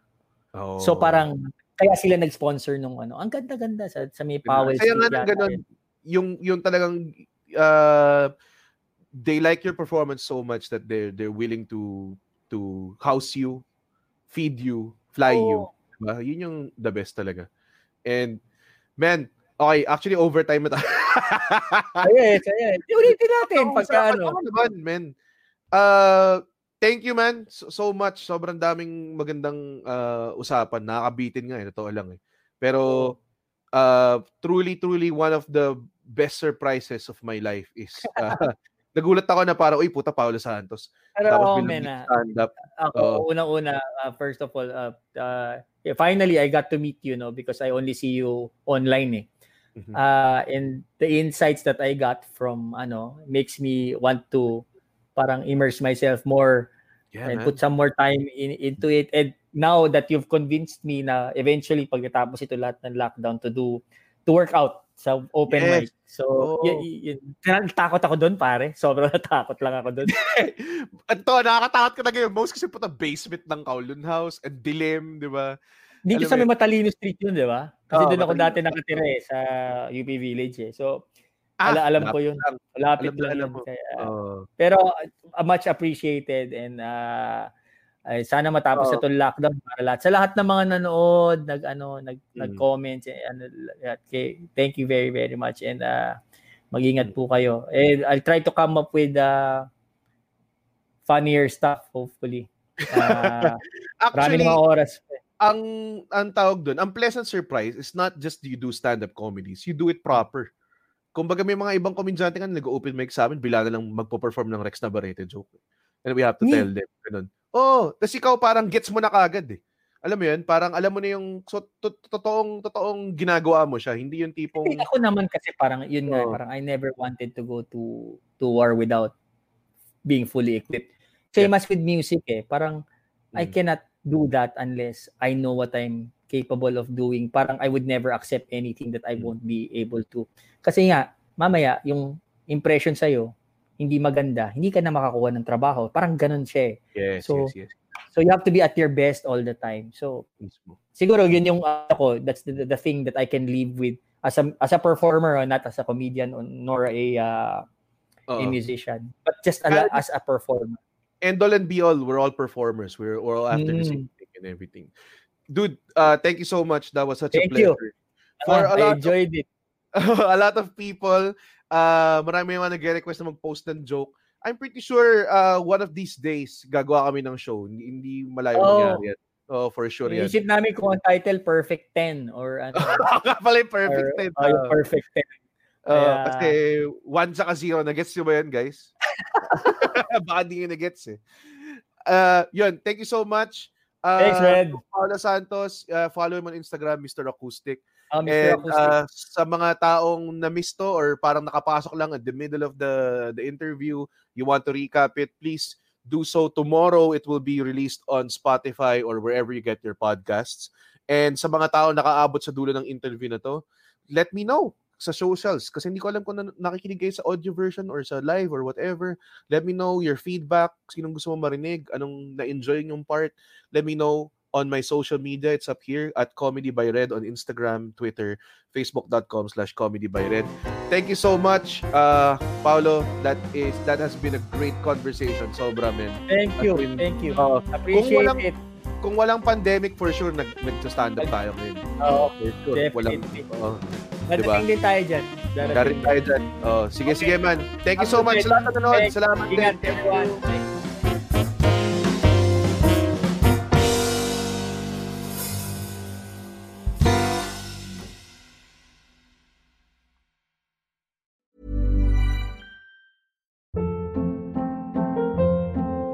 Hold up. What was that? Boring. No flavor. That was as bad as those leftovers you ate all week. Keke Palmer here. And it's time to say hello to something fresh and guilt-free. Hello Fresh. Jazz up dinner with pecan-crusted chicken or garlic butter shrimp scampi. Now that's music to my mouth. Hello Fresh. Let's get this dinner party started. Discover all the delicious possibilities at hello fresh dot com.